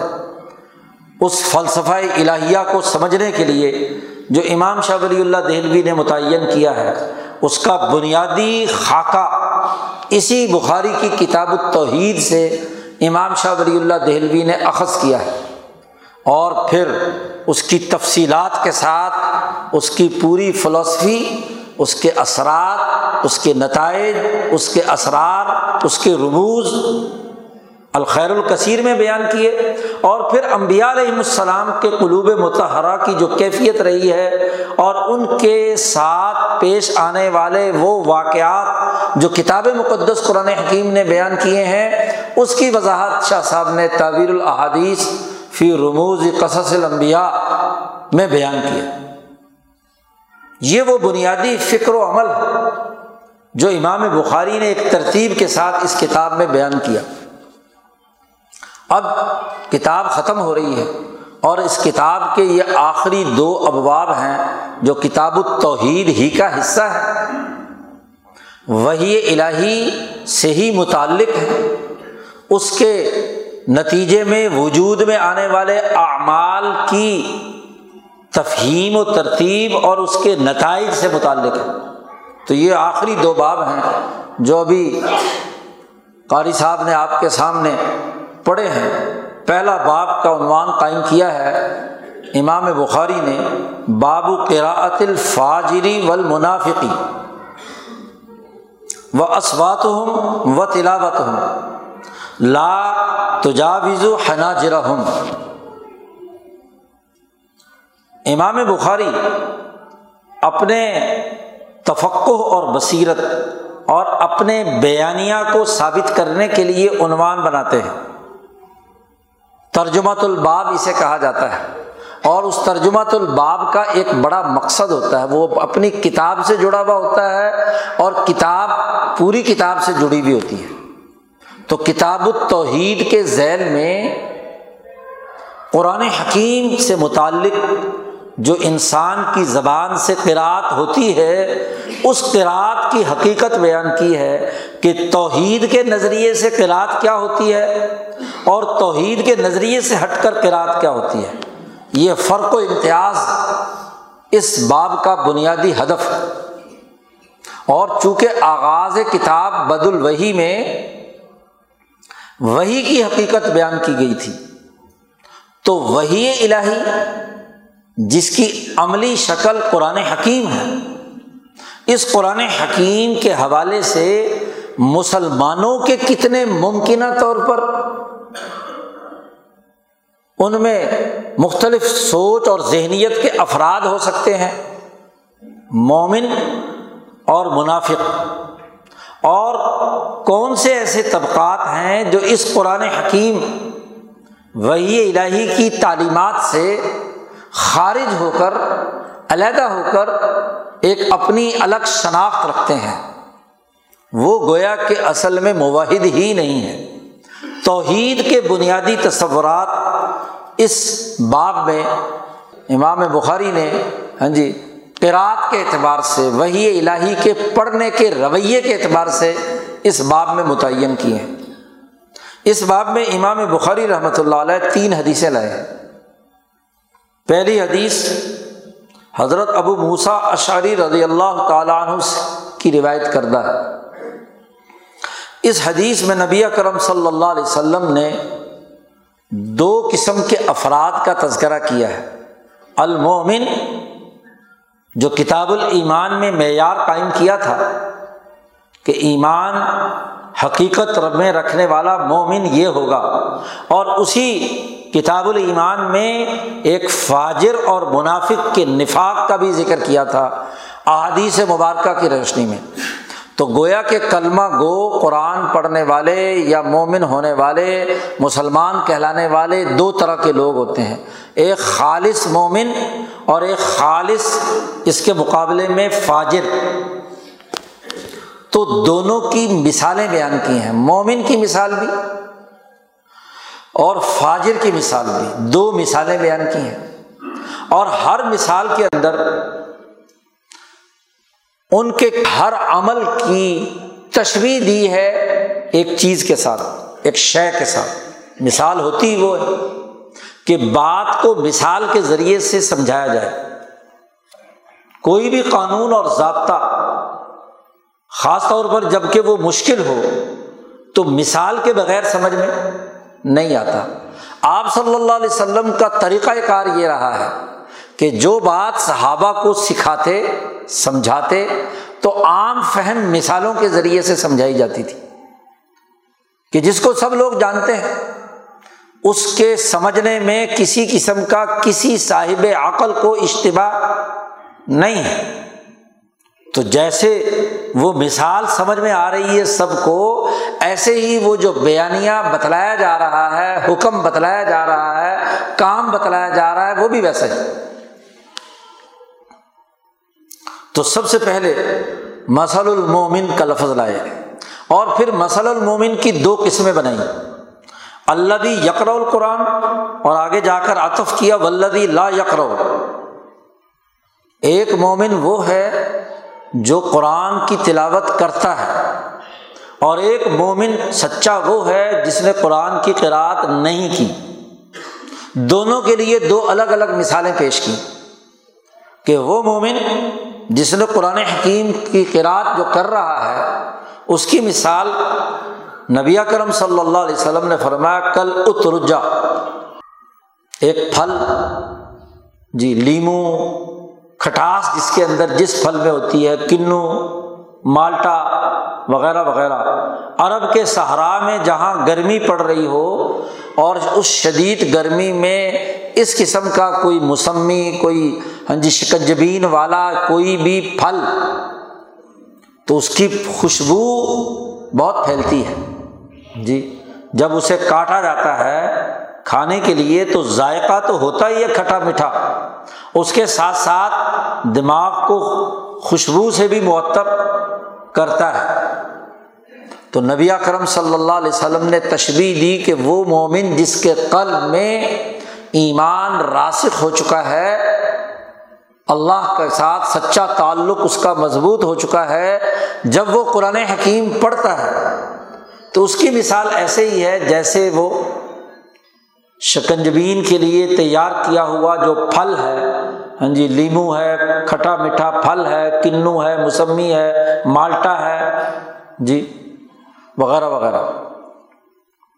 کہ اس کے دو فائدے بیان فرمائے کہ طعمها طیب، اس کا ذائقہ بھی بڑا اچھا اور لذیذ ہوتا ہے، اور وریحها طیب، اور اس کی خوشبو بھی بڑی اچھی ہوتی ہے، دل کو بھاتی ہے، وہ بھی انسانی روح کے اندر ایک خاص قسم کی کیفیت لذت کی پیدا کرتی ہے۔ مومن کی ایک مثال یہ، مومن کی دوسری مثال والذی، یعنی وہ مومن الذی لا یقرا، جو قرآن اس وقت نہیں پڑھ رہا، سینے میں ہے، یاد ہے، اس کا قرآن پر ایمان ہے، لیکن اس وقت زبان سے تلاوت نہیں کر رہا، تو اس کی مثال نبی اکرم صلی اللہ علیہ وسلم نے فرمایا کالتمرہ، کھجور کی چیز ہے کہ کھجور کی کوئی خوشبو نہیں ہوتی، طعمها طیب، اس کا ذائقہ تو بڑا لذیذ ہوتا ہے، یعنی جب اسے کھائے گا تو بڑا ذائقہ اچھا اور لذیذ ہوگا۔ قرآن حکیم سینے میں ہے تو اس کی جو لذت اور مٹھاس ہے وہ تو دل کو محسوس ہو رہی ہے، سینے میں قرآن محفوظ ہے، لیکن ولا ریح لها، اس کی کوئی بو نہیں ہے دوسرے تک پہنچے، یا جب زبان سے انسان پڑھتا ہے اور دل پر اور وجود پر طاری ہوتی ہے اس کی خاص خوشبو اور ذائقہ، تو وہ نہیں ہوگا، لذت ہے ہوا نہیں ہے، لا لا لی ہرا۔ تو یہ مومن کی دو مثالیں اترجا اور تمرہ، دو مثالوں کے ذریعے سے اس بات کو واضح کر دیا۔ وہ مثل الفاجر، وہ مومن ایمان والا تو تھا لیکن فاجر ہے، قانون شکن ہے، پورے طریقے سے قرآن پر عمل نہیں کر رہا، حلق سے اوپر اوپر ہے، دل کے اندر ہے، منافق کا مرض لاحق ہے۔ اب فاجر بھی قرآن تلاوت کرتا ہے، الذی یقرأ القرآن، وہ فاجر جو قرآن پڑھتا ہے، اس کو بھی تشبیہ دی ایک خاص پھول کے ساتھ، کر ریحانہ دی، جیسے یہ جو پودا ہوتا ہے نیاز بو، وہ اس کی خوشبو بہت ہوتی ہے، لیکن اگر زبان پر رکھو تو کڑوا ہوتا ہے، تلخی ہوتی ہے اس کے اندر، تو نبی اکرم صلی اللہ علیہ وسلم نے فرمایا کہ اس کی مثال ریحانہ کی طرح ہے کہ ریحھا طیب، کہ اس کی ہوا اور اس کی جو خوشبو ہے وہ تو بڑی اچھی لگتی ہے۔ اس لیے جب فاجر قرآن حکیم پڑھے تو سننے والا مومن ہے تو اس تک اس کی خوشبو اس کے ہاں جی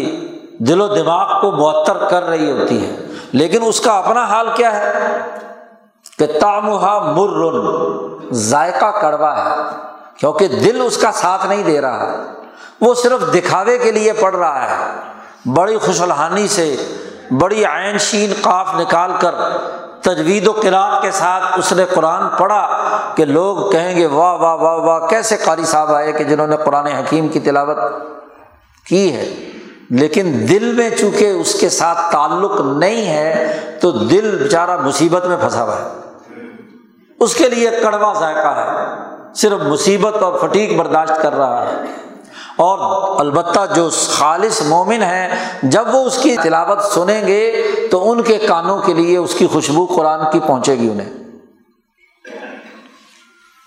وَمَثَلُ الْفَاجِرِ، چوتھی مثال اس فاسق و فاجر آدمی کی ہے جو قرآن نہیں پڑھتا، لا یقرأ القرآن، قرآن نہیں پڑھا، اس کی مثال ایسی ہے جیسے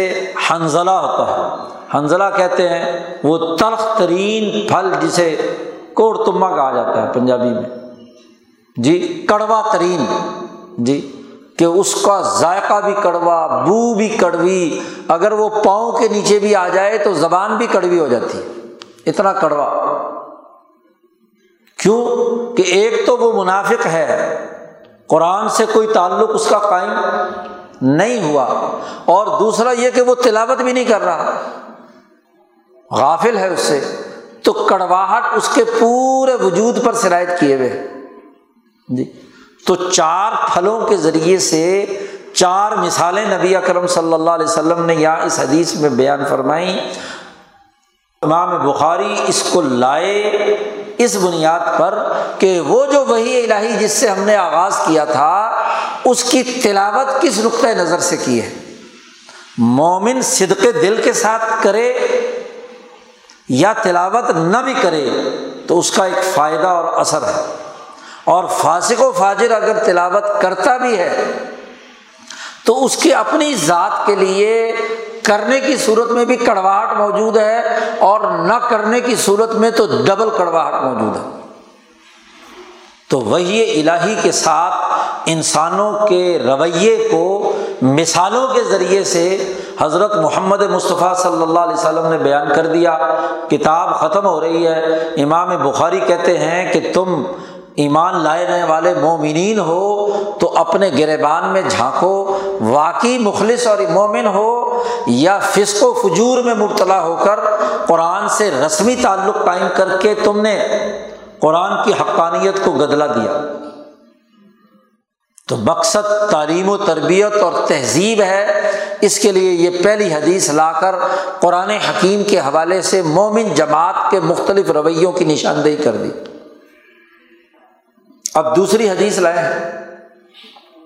اور اس حدیث میں ایک اور اہم مسئلہ ڈسکس کیا ہے، اور پہلے تو اس حدیث کا ترجمہ اور مطلب سمجھیے، پھر پہلی والی حدیث سے اس کا ربط سمجھیے۔ حضرت عائشہ صدیقہ رضی اللہ تعالیٰ عنہ روایت کرتی ہیں کہ نبی اکرم صلی اللہ علیہ وسلم سے کچھ لوگوں نے سوال کیا کاہنوں کے بارے میں، کہ کاہن جو پیشن گوئیاں کرتے ہیں نجومی یا حساب کتاب لگا کر، ہاں جی، کوئی ستاروں کی بنیاد پر کوئی پیشن گوئیاں کرتے ہیں، کوئی بات بیان کرتے ہیں، تو صحابہ نے سوال کیا حضور صلی اللہ علیہ وسلم سے کہ ان کی حقیقت کیا ہے۔ اب دیکھیے قرآن بھی وہی ہے جو نبی اکرم صلی اللہ علیہ وسلم کے قلب پتھر پر حق تبارک و تعالیٰ کی طرف سے حق کے طور پر آیا ہے۔ تو صحابہ کے دماغ میں سوال آیا کہ یہ کاہن بھی تو کچھ غیب کی باتیں بتلاتے ہیں جی، جب قرآن کے بارے میں کہا ہے کہ یؤمنون بالغیب، کہ اس غیب پر ایمان لاؤ، تو ایک غیبی بات جو ہے وہ ایک کاہن بھی بیان کر دیتا ہے، تو کاہنوں کی کیا حقیقت ہے؟ تو نبی اکرم صلی اللہ علیہ وسلم نے سب سے پہلے تو یہ بات واضح کر دی کہ انہم لیسو بشیئن، وہ کچھ بھی نہیں ہے جی، کوئی چیز ان کے پاس نہیں ہے۔ یعنی یہ جو غیب کا دعویٰ ہے کہ ہمارے پاس بھی غیب کی طرف سے، اور لوگوں کو دھوکہ دینے کے لیے اگر وہ کہیں کہ ہمارے پاس بھی کوئی وحی آئی ہے، تو پہلے تو نبی اکرم صلی اللہ علیہ وسلم نے نفی کر دی کہ لیسو بشیئن، کہ ان کے پاس تو کچھ بھی تو نہیں ہے۔ گویا کہ وحی الہی وہاں تو ایک شیئن ہے، نبی جو ہوتا ہے علی شیئن، ایک چیز پر ہوتا ہے، کہ وہ وحی اللہ کی طرف سے آ کر پورے وجود کو گھیرتی ہے، واقعی فرشتہ آتا ہے اور فرشتہ اللہ کا پیغام نبی کے قلب اطہر پر نازل کرتا ہے۔ تو یہ تو ایک حقیقت ہے، جبکہ یہ جو کاہنین دنیا میں نجومی بیٹھے ہوئے ہیں، پیشن گوئیاں کرنے والے ہیں، ان کے پاس اس طرح کی کوئی بات حقیقت میں نہیں ہے۔ جب آپ صلی اللہ علیہ وسلم نے یہ بات ارشاد فرمائی تو فقالو، کھلا سوال ہے صحابہ کا، فقالو یا رسول اللہ، اے اللہ کے رسول، ہم دیکھتے ہیں کہ فإنهم یحدثون بالشیء یقون حقا، بسا اوقات یہ نجومی کوئی بات ہمارے سامنے بیان کرتے ہیں اور وہ چیز جیسے بیان کرتے ہیں ویسی ہی کیا ہے، سچ ثابت ہو جاتی ہے۔ تو اس میں بھی تو بعض چیزیں حق ہوتی ہیں۔ اب اگر وہ لیسو بشیء کچھ نہیں ہے تو پھر ان کی بعض باتیں کیوں سچی ثابت ہو جاتی ہیں؟ بڑا اہم سوال یہاں نبی اکرم صلی اللہ علیہ وسلم سے صحابہ نے کیا۔ تو آپ صلی اللہ علیہ وسلم نے ارشاد فرمایا کہ وہ جو ایک بات سچی ثابت ہوتی ہے، تلک الکلمۃ من الحق، وہ ایک بات حق کی بات ہوتی ہے۔ اب سوال پیدا ہوتا ہے یہ حق کی بات نجومی کے پاس کیسے آ گئی؟ تو آپ صلی اللہ علیہ وسلم نے فرمایا کہ یخطفھا الجنی، ہوتا یہ ہے کہ جب اللہ پاک وحی نازل کرتے ہیں تو عرش الہی سے مالائے اعلیٰ میں اور مالائے اعلیٰ سے مالائے سافل میں آسمان دنیا پر، تو جب وہاں وہ حکم بیان کیا جاتا ہے کوئی بھی جو دنیا میں ہونے والا عمل ہے، وحی الہی کا تو معاملہ یہ ہے کہ وہ تو ڈائریکٹ عرش الہی سے جبریل سے نبی اکرم صلی اللہ علیہ وسلم کے قلب پر آئی ہے، لیکن جو عام دنیا بھر کے احکامات ہیں جی وہ احکامات آسمان دنیا کا موکل فرشتہ جب اپنے ماتحت فرشتوں کو ہدایات دے رہا ہوتا ہے کہ جاؤ اللہ کا یہ حکم ہے دنیا پہ یہ یہ یہ یہ کام کرنے ہیں، تو وہاں ایک جن وہ وہاں اس کے قریب جانے کی کوشش کرتا ہے کہ کچھ بات سمجھ میں آ جائے کہ کیا بات ہو رہی ہے۔ اب ہوتا یہ ہے کہ جیسے ہی وہ آسمان دنیا کے قریب پہنچتا ہے تو شہاب ثاقب آتا ہے اس کو وہاں سے ہٹاتا ہے، لیکن اس بھاگ دوڑ میں آتے جاتے ہوئے کوئی ایک آدھ بات اس کے کان میں پڑ جاتی ہے جو حق بات فرشتوں کو بیان کی جا رہی ہوتی ہیں۔ ظاہر ہے کہ انتظامیہ نے جو انتظامیہ کا چیف ہوتا ہے اپنے ماتحت انتظامیہ کو ہدایات دینی ہوتی ہے نا کہ فلانا کام اس نے کرنا، فلانا اس نے کرنا،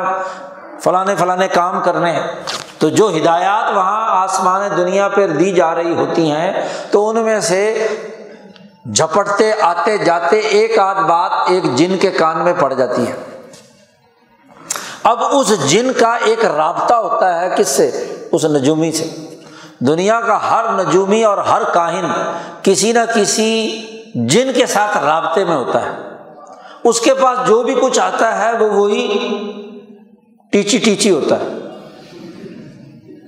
کہتا ہے نا قادیانی کہ میرے پاس بھی ایک ٹیچی ٹیچی آتا تھا، تو وہ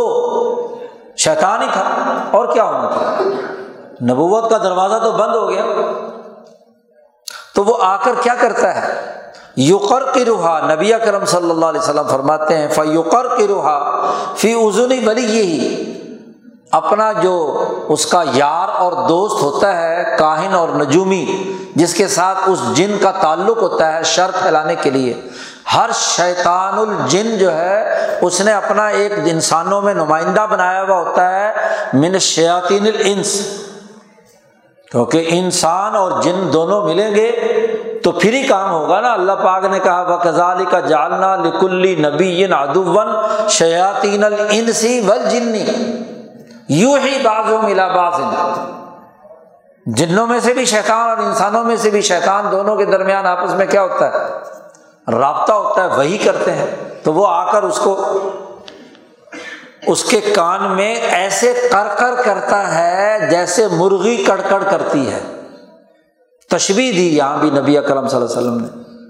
تو وہ خاص قسم کی کڑکڑ کرتی ہے، تو جیسے ہی وہ کڑکڑ کرتی ہے تو اس کے چوزے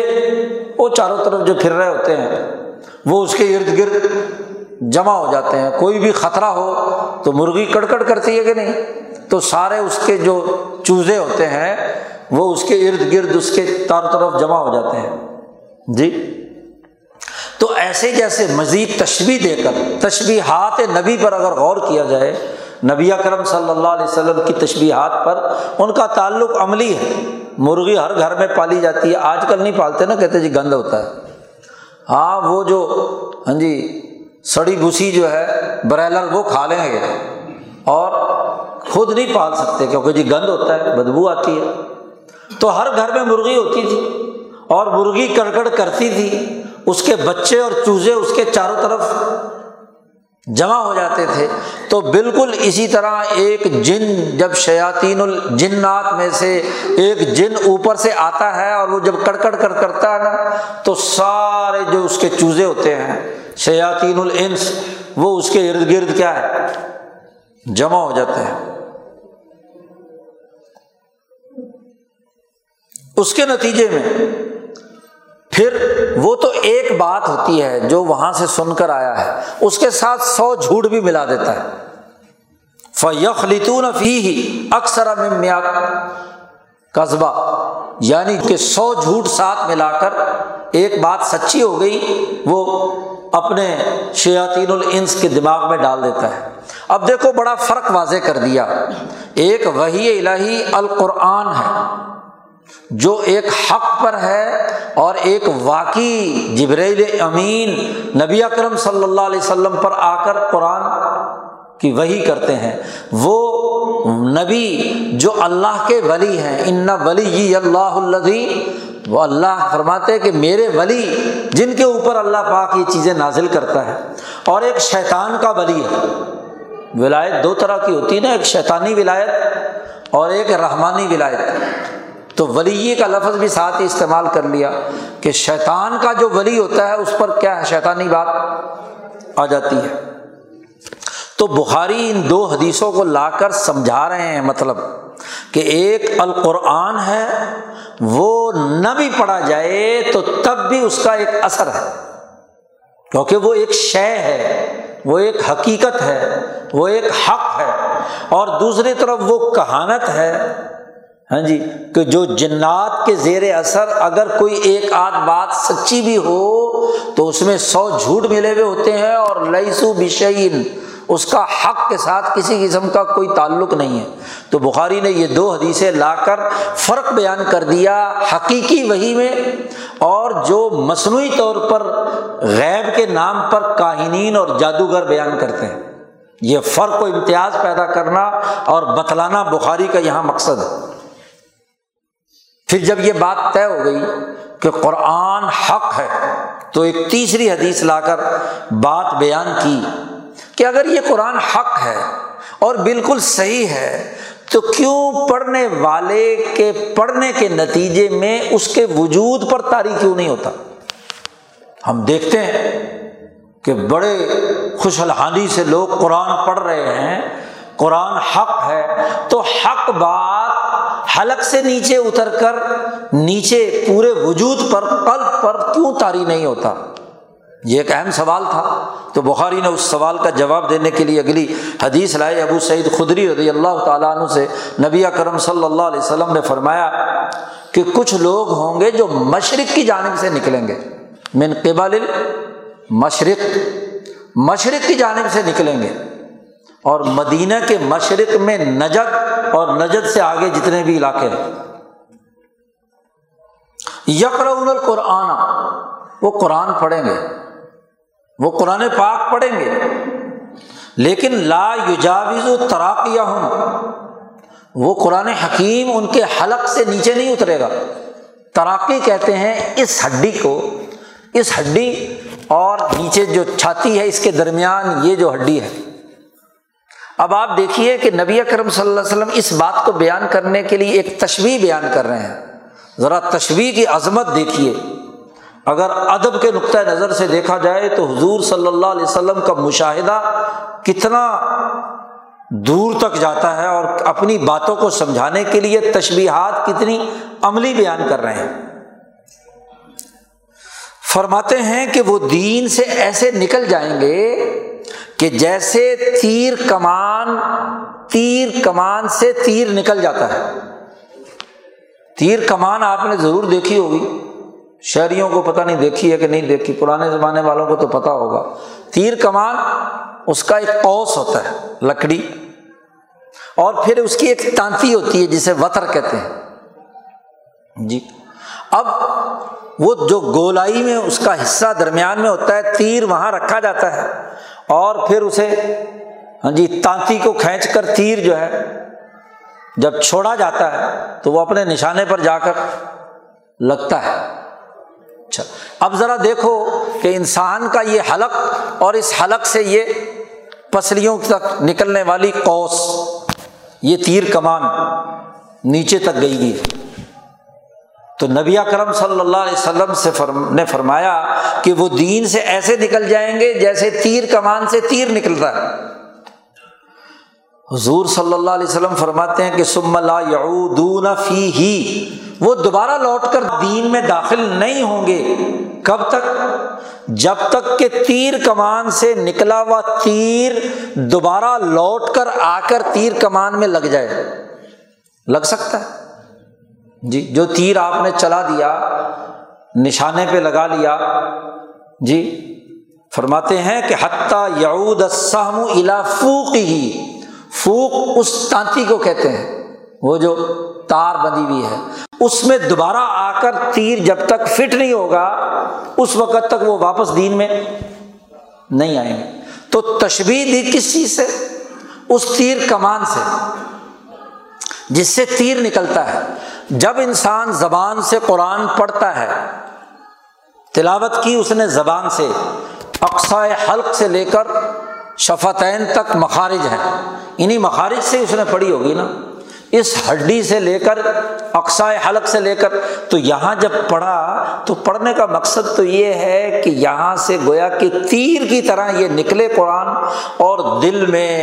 نفس میں, وجود میں, جسم پر, ہر جگہ پر ہاں جی وہ تیر جو ہے اپنی جگہ پر لگ جائے. قرآن کی وہ آیت تیر کی طرح کھب جائے, اس کا حکم, اس کا نظام, اس کی سوچ, اس کا فکر, اس کا بیانیہ پوری وجود کے اوپر طاری ہو جائے, تو یہ ایمان حقیقی کہلائے گا جی. اور اگر جناب وہاں جو ہے آپ نے تیر لگایا یہاں تک آیا تو لا یجاوز تراقیہم, وہ اس سے نیچے گیا ہی نہیں, اور جب نیچے گیا ہی نہیں تو وہ اثر کیا کرے گا وجود پر, نفس, قلب اور جسم پر اس کے کیا اثرات مرتب ہوں گے؟ کوئی نہیں. بس وہ تو یہاں سے تیر اگر آپ ادھر نہیں رہا تیر الٹا کر لیں تو پھر تیر وہ باہر نکلتا ہے. آپ باہر والوں کو تو سنا رہے ہیں جی بڑی خوش الہانی کے ساتھ, لوگ کہیں گے کہ واہ جی واہ بڑا اونچے درجے کا پانی پتی قاری ہے یا مصری قاری ہے, بس یہی کہیں گے نا, اس کے علاوہ تو اور کچھ نہیں. تو وہ تیر بجائے دل میں جانے کے وہ باہر کی طرف کیا ہے, اور چونکہ نفاق کے ساتھ وہ پڑ رہا ہے, حقیقت اس کی کوئی نہیں ہے,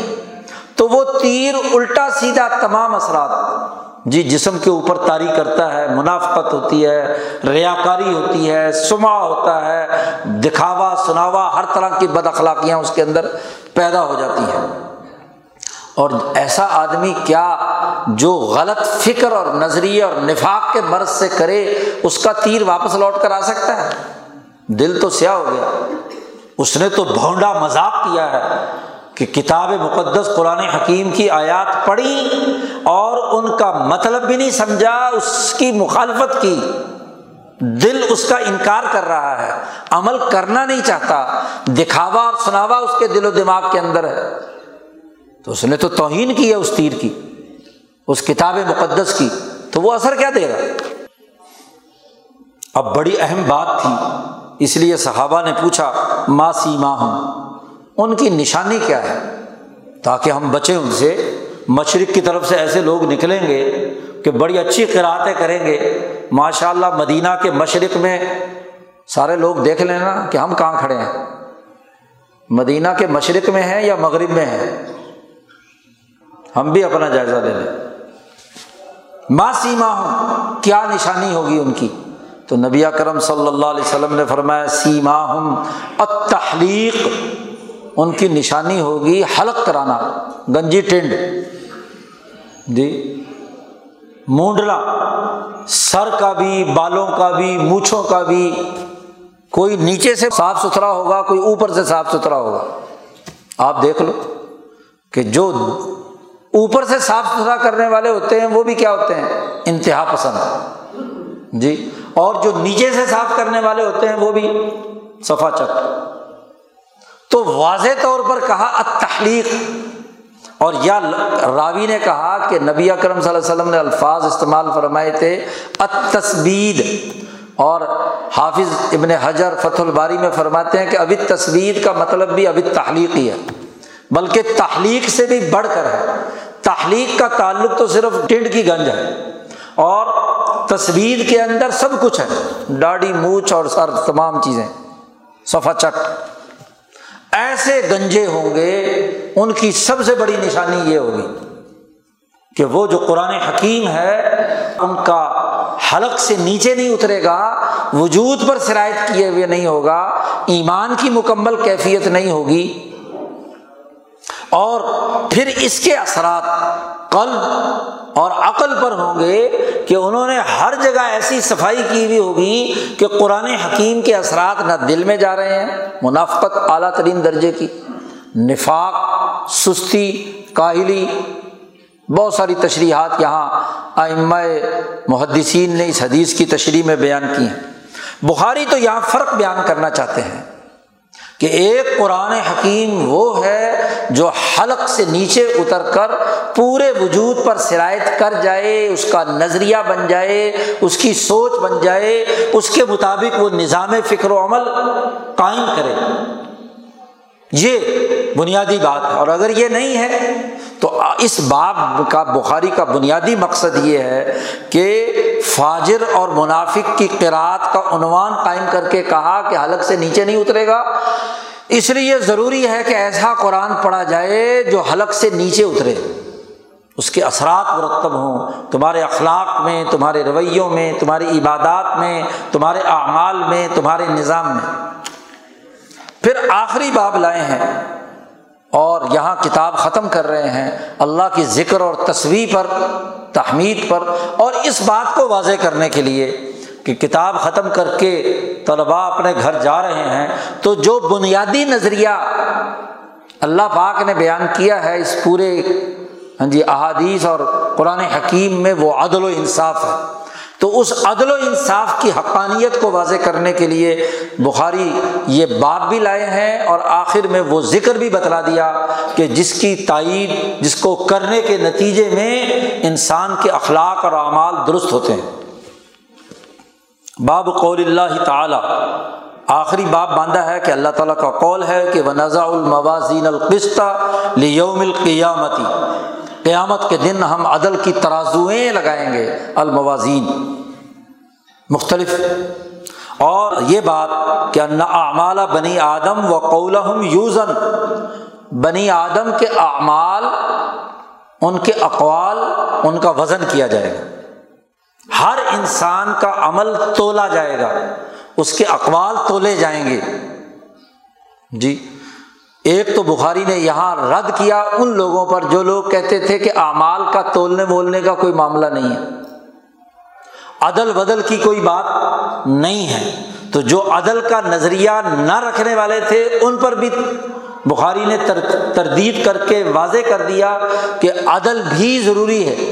اور جو لوگ عدل مانتے تھے لیکن وزن نہیں مانتے تھے تو بخاری نے کہا کہ عدل کے ساتھ ساتھ عدل کی میزان ہوگی جس سے پتہ چلے گا کہ یہ عدل ہے یا ظلم۔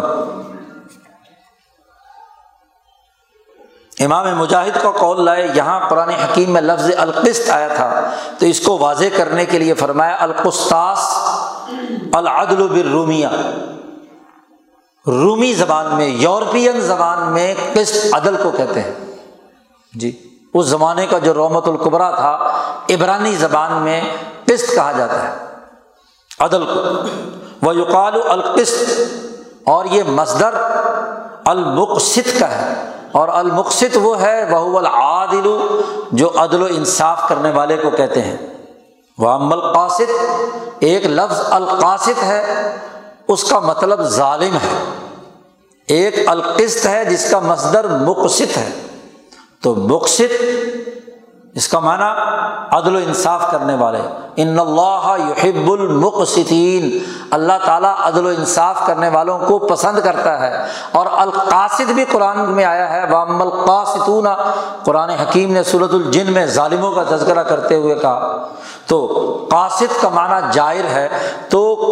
بخاری نے قسط کا مطلب واضح کر دیا کہ یہاں القسط العدل کے معنی میں ہے، تو عدل کی ترازویں ہم لگائیں گے قیامت کے دن،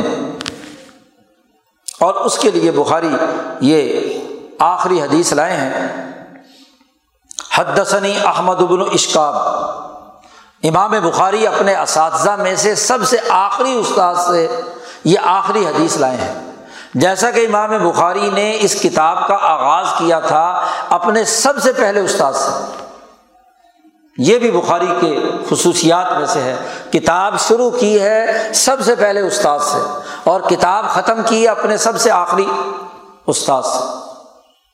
کہ احمد بن اشکاب نے مجھ سے یہ روایت بیان کی ہے۔ یہی حدیث بخاری پیچھے بھی لائے ہیں دو جگہ پر، لیکن وہ اور اساتذہ سے لائے ہیں، احمد ابن اشکاب سے حدیث یہیں پر لائے ہیں، اور یہاں سے امام بخاری نے اپنا سلسلہ سند بیان کیا ہے۔ امام بخاری اور تمام محدثین کا طریقہ یہی رہا ہے کہ جب کوئی حدیث بیان کرتے ہیں تو اس کا سلسلہ سند بیان کرتے ہیں، سند کے بغیر دین کی کوئی بات نہیں ہو سکتی۔ اس لیے جب محدثین یہ کتاب پڑھاتے ہیں تو اپنا سلسلہ سند بیان کرتے ہیں کہ ہم نے یہ حدیث کہاں سے پڑھی۔ آج کی گمراہی یہ بھی ہے کہ بغیر کسی تسلسل اور بغیر کسی سند کے لوگ جو ہیں دین کے اوپر رائے زنی کرتے ہیں اور باتیں بیان کرتے ہیں، یہ قطعی غلط تسلسل ہے۔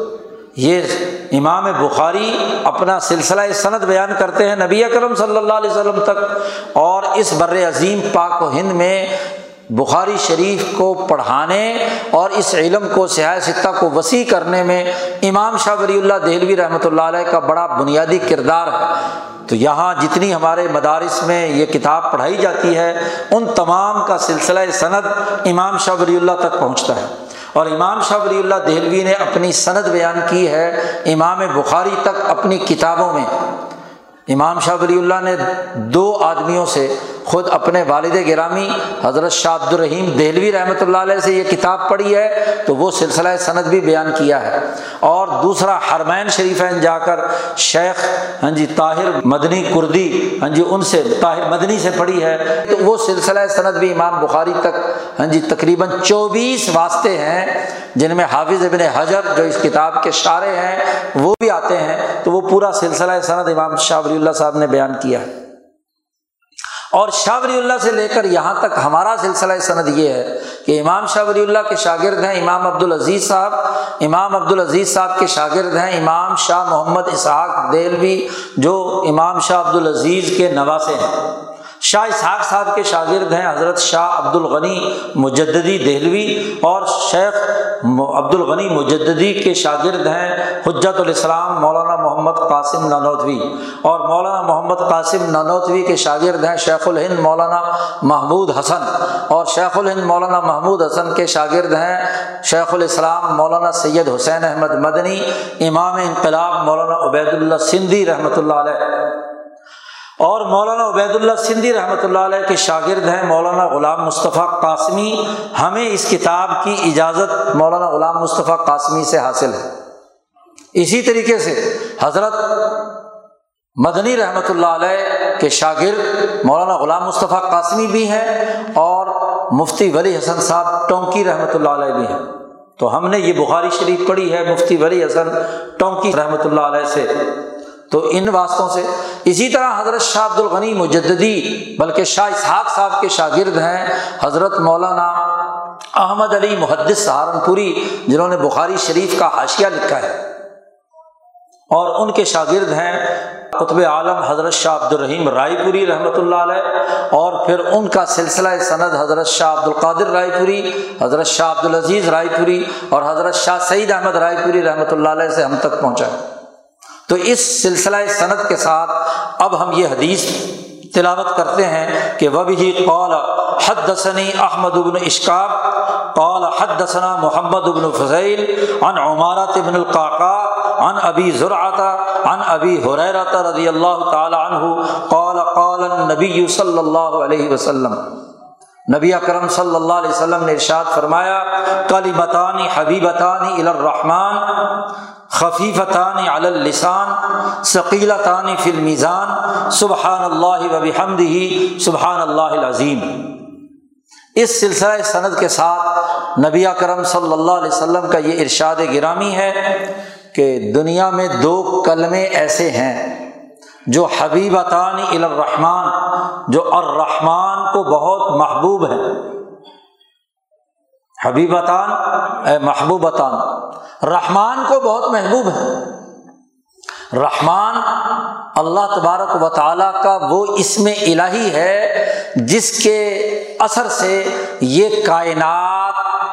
پیدا ہوئی اور کائنات چل رہی ہے۔ اسماء حسنہ میں ذات باری تعالیٰ اللہ کے بعد جو اگلا اسم ہے وہ الرحمن ہے، باقی تمام اسماء الہیہ الرحمن کے ماتحت ہے۔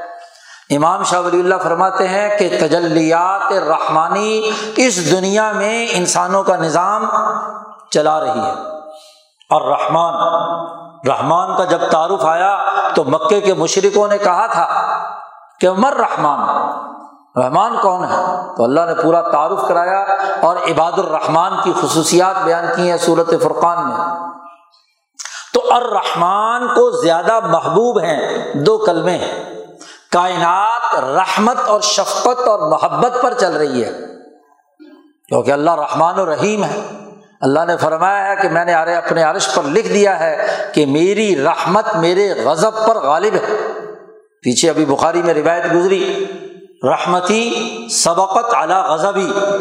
جی تو یہ رحمان کی اساس پر ہے۔ اب اس کائنات کے اندر جتنی چیزیں ہیں ان کا کشش کا تعلق رحمان کے ساتھ ہے، تو سب سے زیادہ کشش کا تعلق ان کلمات کا ہے جس میں ذات و صفات پر بحث ہو، اللہ کے نام اور اس میں گرامی پر بات ہو۔ تو دو کلمے ہیں، اور کلمہ وہ کلمہ کہلاتا ہے، مولانا سندھی رحمۃ اللہ علیہ فرماتے ہیں کہ کلمہ وہ ہوتا ہے جو جامع ہو، اس لیے کہ حضور صلی اللہ علیہ وسلم نے فرمایا کہ اوتیت بجوامع الکلم، مجھے جامع کلمات عطا کیے گئے ہیں۔ تو ایسا جامع کلمہ کون سا ہوتا ہے؟ حضرت سندھی اس کی وضاحت فرماتے ہیں کہ جامع کلمہ وہ ہوتا ہے کہ جس میں اخلاق اربع اور ارتفاقات اربع، جو انسانی زندگی کے دو دائرے ہیں جسے کتاب مقدس قرآن حکیم نے واضح کیا ہے، اور امام شاہ ولی اللہ نے اس کی پوری تفصیل حجت اللہ میں بیان کی ہے۔ تو ان آٹھوں چیزوں پر جو مشتمل ہو وہ کلمہ جامعہ ہے، تو ایسا کلمہ کہلاتا ہے۔ اس لیے جیسے کلمہ طیبہ جو پورے دین پر مشتمل ہے اس کو کلمہ کہتے ہیں۔ کلمہ وہ عنوان ہے جس کے تحت ایک بہت بڑا معنون موجود ہے، ایک ایسا اسم ہے جس کا اسم بڑا وسیع ہے۔ تو دو کلمے ہیں اور وہ دونوں کلمے محبوب ہیں رحمان کو، جی اللہ تبارک و تعالیٰ کو محبوب ہے۔ اللہ بھی وہ ذات ہے جو انسانی ارواح کو اور ان کی زبان سے نکلنے والے جملوں کو اپنی طرف کھینچتی ہے۔ امام شاہ ولی اللہ فرماتے ہیں کہ اللہ تبارک و تعالیٰ کے سامنے تمام انسانوں کی روحیں اور ان کے اعمال اللہ تک پہنچتے ہیں۔ الیہ یصعد الکلم الطیب والعمل الصالح یرفعہ، تو یہ کلمات اوپر جاتے ہیں۔ اب یہ دونوں کلمے ایک طرف تو رحمان کو بڑے محبوب ہیں جذب و کشش کے ساتھ، اور دوسری طرف خفیفتان علی اللسان، زبان سے ادا کرنے میں کوئی مشکل نہیں ہوتی، بہت آسان ہے جی۔ باقی تلاوت وغیرہ کرنے کے لیے تو بڑا ہی، اور خاص طور پر قاری صاحب کو تو بڑا ہی زور لگانا پڑتا ہے، اس کو مخارج یاد رکھنے پڑتے ہیں، صفات یاد رکھنی پڑتی ہیں، پھر لحن نہ ہو جائے کہیں، اس کا لحاظ رکھنا پڑتا ہے، تو ایک قسم کی بیچارہ تنگی میں ہوتا ہے قاری۔ لیکن یہ دو جملے ایسے ہیں کہ ان کی ادائیگی میں کوئی لمبا چوڑا ایسا کام نہیں کرنا پڑتا۔ خفیفتان علی اللسان، زبان میں ایسے کوئی ان میں مخارج نہیں ہے کہ جس میں زبان مروڑنی پڑے، زاد ہے یا ذو ہے یا فلاں ہے فلاں ہے، حافہ لسان یہاں موڑو یہاں لگاؤ یہاں وہاں، ایسا کوئی اس میں ان جملوں میں ایسا کوئی کام نہیں ہے۔ مخرج کے اعتبار سے، صفت کے اعتبار سے قاری صاحب بہت آسان ہے یہ خفیفتان علی اللسان جی۔ ثقیلتان فی المیزان، اور وہ جو میزان ہے جس میں اعمال تولے جائیں گے وہاں یہ بھاری ہوگا۔ وہ حدیث بطاقہ جی، جس میں اللہ کی تسبیح و تحمید اور اللہ کے کلمے کا ذکر ہے، جی کہ جس میں نبی کرم صلی اللہ علیہ وسلم نے فرمایا کہ ایک بندہ اللہ کے پاس آئے گا تو ایک دفتر رجسٹروں کا اس کا ایک طرف لگا ہوا ہوگا اس کے خلاف۔ اللہ میاں بندے کو قریب کرے گا، ادھر آؤ،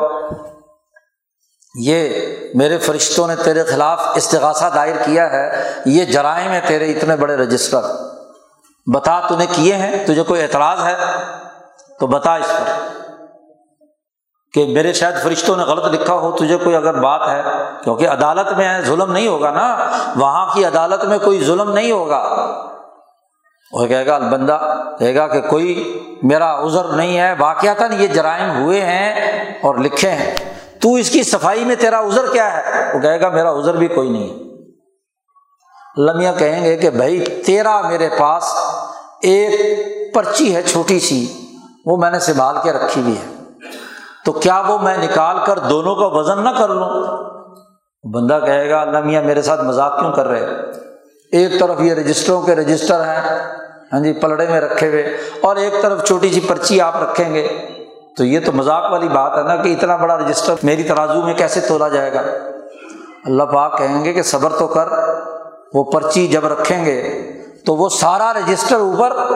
اور وہ کلمہ طیبہ والا بطاقہ جس پر لا الہ الا اللہ محمد الرسول اللہ اس نے ایک دفعہ صدق دل سے کہا تھا یا اللہ کے ساتھ تسبیح و تحمید کی تھی، وہ ترازو کا پلڑا کیا ہو جائے گا، بھاری ہو جائے گا۔ تو یہ جو بطاقہ والی حدیث ہے یہ بھی اور یہ بھی کہ وہ ترازو کے اندر ہاں جی دونوں کلمے بھاری ہوں گے، کیوں؟ ان کے ساتھ جو ویلیو اٹیچ ہے، جو ویلیو اٹیچ ہے وہ ویلیو طاقتور بنائیں گے۔ جی دستے کے دستے لکھے ہوئے ہوں اور ویلیو کچھ نہ ہو اس کی، اور اگر ایک جملہ ہو اور اس کی ویلیو ہو، اس کا ایک نتیجہ ہو، تو اس کا کیا ہے، ایک اثر ہوتا ہے۔ خالی تحریر تو نہیں، ایک آدمی پرچے میں پرچہ پہ لکھتا ہی جا رہا لکھتا ہی جا رہا، کام کا ایک بھی بات نہیں لکھی، تو کیا صفحے گن کر نمبر دیے جائیں گے اسے؟ جی اور ایک نے ایک ہی جملے کی ایسی بات لکھ دی کہ جو اس سوال کا بالکل پرفیکٹ جواب ہے، تو ظاہر ہے کہ اس کو نمبر پورے ملیں گے۔ تو بات بھی یہاں بھی یہی ہے، اور وہ دو جملے کون سے ہیں؟ سبحان اللہ و بحمدہ، سبحان اللہ العظیم، اللہ کی تسبیح، اس کی پاکی اور اس کی حمد و ثنا کی اعلیٰ ترین درجے پر جب حمد کا لفظ استعمال کیا جاتا ہے تو حضرت شیخ الہند مولانا محمود حسن الحمدللہ رب العالمین کی تفسیر میں لکھتے ہیں کہ دنیا بھر میں جتنی چیزیں قابل تعریف ہیں، جتنی بھی چیزیں قابل تعریف ہیں، تو جب آدمی ان کی تعریف کرتا ہے تو دراصل تعریف رب تبارک و تعالیٰ کی کرتا ہے، کیونکہ وہ قابل تعریف چیز پیدا کس نے کی ہے؟ اللہ تبارک و تعالیٰ نے کی ہے۔ تو تمام قابل تعریف پوری کائنات کی تمام چیزوں پر لفظ ہم مشتمل ہے، تو ایک آدمی جب سبحان اللہ و بحمدہ کہتا ہے اس عزم اور ارادے سے کہ اس کے ماتحت جتنے ارتفاقات، جتنے اخلاق، جتنے اعمال، جتنے دین کے پہلو ہیں، جتنی نبی اکرم صلی اللہ علیہ وسلم کی لائی ہوئی چیزیں ہیں، میں اس کا عملی نظام قائم کرنے کے لیے پوری جدوجہد اور کوشش کروں گا۔ تعریف تو تبھی ہوتی ہے نا کسی چیز کی کہ اس کی تعریف کے مطابق کام کیا جائے، جو چیز قابل تعریف ہے اس تعریف کو عمل میں تو لایا جائے نا، یا بار بار سے اوپر اوپر جناب تعریفیں کرتا رہے اور اندر سے کیا ہے، جڑ کاٹتا رہے، اس کی مخالفت کرتا رہے۔ اب کہے سبحان اللہ و بحمدہ اور شکر دل سے ادا کر رہا ہو امریکہ کا، برطانیہ کا، کسی فرعون کا، کسی نمرود کا، تو سبحان اللہ و بحمدہ تو حلق سے اوپر اوپر ہوگا نا۔ اگر قرآن حلق سے اوپر اوپر پڑھنے سے حلق میں نہیں جاتا تو کیا خیال ہے کہ سبحان اللہ و بحمدہ تو حضور کی بات ہے نا، یہ پڑھنے سے کیا ہے، حلق سے اوپر اوپر نہیں رہ سکتا۔ تو اسی لیے بخاری نے پہلا باب قائم کر کے ہاں جی یہ بات واضح کر دی کہ پڑھنے پڑھنے میں کیا ہے فرق۔ عام طور پر ختم بخاری میں یہ آخری باب کی آخری حدیث پڑھ کر معاملہ ختم کر دیتے ہیں، جی, اور وہاں فضائل بتلا دیے جاتے ہیں کہ بس جو آدمی یہ دو کلمے پڑھ لے تو بس سارا مسئلہ, اور یہ حدیث بطاقہ سنا کر پھر کہتے ہیں کہ جی تم جتنے مرضی رجسٹر بھر دو گناہوں کے, بس یہ تسبیح پڑھ لی تو تمہارا بیڑا پار. یہ غلط تصور ہے. اسی لیے بخاری نے اس باب سے پہلے ایک اور باب باندھا ہے, ختم بخاری میں اس باب کو ساتھ ملا کر ختم بخاری ہوگا تو ختم بخاری ہے, ورنہ تو پھر کیا آخری حدیث پر صرف گفتگو کر کے معاملہ ختم کر دیا. تو قراءۃ المنافقی والفاجری بخاری نے پہلا باب بنا کر اسی لیے کہا ہے کہ قرآن اگر منافق اور فاجر غلط طریقے سے پڑھے تو اس کا اثر نہیں ہوتا, تو یہ دو کلمے پڑھنے سے اثر ہوگا. اس کا اثر بھی تبھی ہوگا کہ جب ان کلمات کے جو ذمہ داریاں ہم پر عائد ہوتی ہیں, طہارت ہے, اخبات اللہ ہے, سماحت ہے, عدالت ہے, ملکہ عدالت حاصل کرنا ہے, ارتفاقات ہیں, گھر کا نظام, قومی نظام, بین الاقوامی نظام, ان تمام کو بحمدہی کی اساس پر قائم کرے تو پھر پڑھے یہ کلمہ. جیسے کلمہ طیبہ جب لا الہ الا اللہ پڑھتا ہے تو یہ کلمہ عنوان ہے بجمیع ما جاء بہ النبی پر عمل کرنے کا عزم. حضرت مولانا قاسم نانوتوی فرماتے ہیں کہ ایمان نام ہے, جب آدمی مومن بنتا ہے کلمہ پڑھتا ہے لا الہ الا اللہ محمد الرسول اللہ, تو دراصل اس کا عزم کرتا ہے کہ جو بھی کچھ حضرت محمد مصطفیٰ صلی اللہ علیہ وسلم دین لائے ہیں میں اس پر عمل کروں گا, حلف اٹھاتا ہے. ایسے ہی جب یہ کلمہ پڑھے گا سبحان اللہ و بحمدہ, تو اس کا مطلب یہ ہے کہ وہ یہ عزم کرے کہ میں اس کے مطابق نظام بناؤں گا, اس کے مطابق سسٹم بناؤں گا. پھر یہ ثقیلتان المیزان ہے نا, اور اگر ایسا نہیں ہے تو پھر خفیفتان فی المیزان ہو جی, کیونکہ جب قرآت قرآن جو ہے وہ اگر پلڑے کو بھاری نہیں کر رہی تو نبی اکرم صلی اللہ علیہ وسلم کی بتائی ہوئی کوئی دعا جو ہے وہ پلڑے کو کیسے بھاری کرے گی. سبحان اللہ العظیم. ایک ہے ذات باری تعالی سے ماورا مخلوق, عرش سے نیچے نیچے, اور ایک ہے عرش سے اوپر ذات و صفات باری تعالی. جی دو دائرے ہیں, ایک خالق کا دائرہ ہے اور ایک مخلوق کا دائرہ ہے. مخلوق کے دائرے کے لیے یہ جملہ ہے سبحان اللہ و بحمدہ, اور خالق کے دائرے سے متعلق جو اس سے بھی اونچا ہے سبحان اللہ العظیم, کہ بہت ہی پاک ہے اللہ العظیم, ایسا عظیم جو وراء الورا ہے, لا تدرک الابصار وہو یدرک الابصار. اس کی پاکی وہ اس مخلوقات کے دائرے سے ماورا العظیم ہے, ایسا عظیم ہے کہ اس کی عظمت کسی احاطے اور دائرے کے اندر نہیں آتی. تو اللہ العظیم کی پاکی بیان کی ہے جو دائرہ خالق ہے جی, اور یہ جو دائرہ مخلوق ہے عرش سے نیچے, کیونکہ حمد کا تعلق ان چیزوں کے ساتھ ہے جن چیزوں میں اللہ نے قابل تعریف وصف رکھا ہے. عرش کے اندر ایک قابل تعریف وصف رکھا ہے, مالا اعلیٰ کے اندر ایک وصف رکھا ہے, جبرائیل میں ایک وصف رکھا ہے, اور ان فرشتوں میں رکھا ہے, اور ان کے ذریعے سے اس دنیا کا جو نظام چل رہا ہے, سورج چاند ستارے اور معدنیات نباتات حیوانات انسان, اور انسانوں میں بھی وہ انسان اکبر جو محمد مصطفیٰ صلی اللہ علیہ وسلم, اور پھر ان کے قلب پر وحی الہی کا نزول, یہ سارا حمد کے اندر داخل ہے نا. تو ایک دائرہ مخلوق ہے, اور اس دائرہ مخلوق کے لیے کہا سبحان اللہ و بحمدی. تو گویا کہ جب آدمی یہ جملہ پڑھے اور اس پوری وسیع ہاں جی تناظر میں پڑھے اور اس پر عمل کرنے کی نیت سے پڑھے تو پھر ثقیلتان فی المیزان. اور پھر تطلع الی الجبروت ہوتے ہوئے وہ جب سبحان اللہ العظیم کرتا ہے. صوفیاء کرام نے انسانی روح کے دو دائرے بیان کیے ہیں, ایک وہ جو عام انسان کی ارواح ہے ان کے لیے ہے کہ وہ تشبہ بالملکوت اختیار کریں, فرشتوں کے ساتھ مشابہت اختیار کرنا, اور ایک وہ جس کو تطلع الی الجبروت کہا جاتا ہے کہ ذات باری تعالیٰ کی طرف جھانکنا. اور یہ انبیاء اور اونچے درجے کے جو مجددین صحابہ اور اولیاء اللہ ہیں تطلع الی الجبروت, جن کو اللہ خود اپنی وحبی طور پر عطا کرتا ہے, یہ کسب سے حاصل نہیں ہوتا ہاں جی تو یہ جو تسلل الجبروت ہے اس کا مرکز سبحان اللہ العظیم ہے. تو پہلے جملے میں تشبہ بالملکوت اور دوسرے جملے میں ہاں جی تتلل الجبروت. تو یہ دونوں جملے جو تتلل الجبروت تک انسان کو پہنچائیں, انسان کی روح کو منتقل کر دیں, جو تشبہ بالملکوت کر دیں, تو گویا کہ تمام چیزیں ہی تو آ گئیں. تو اب اگر کسی میزان کے اندر وہ رکھے ہوئے ہوں تو ثقیلتان فی المیزان, بہت بھاری ہے.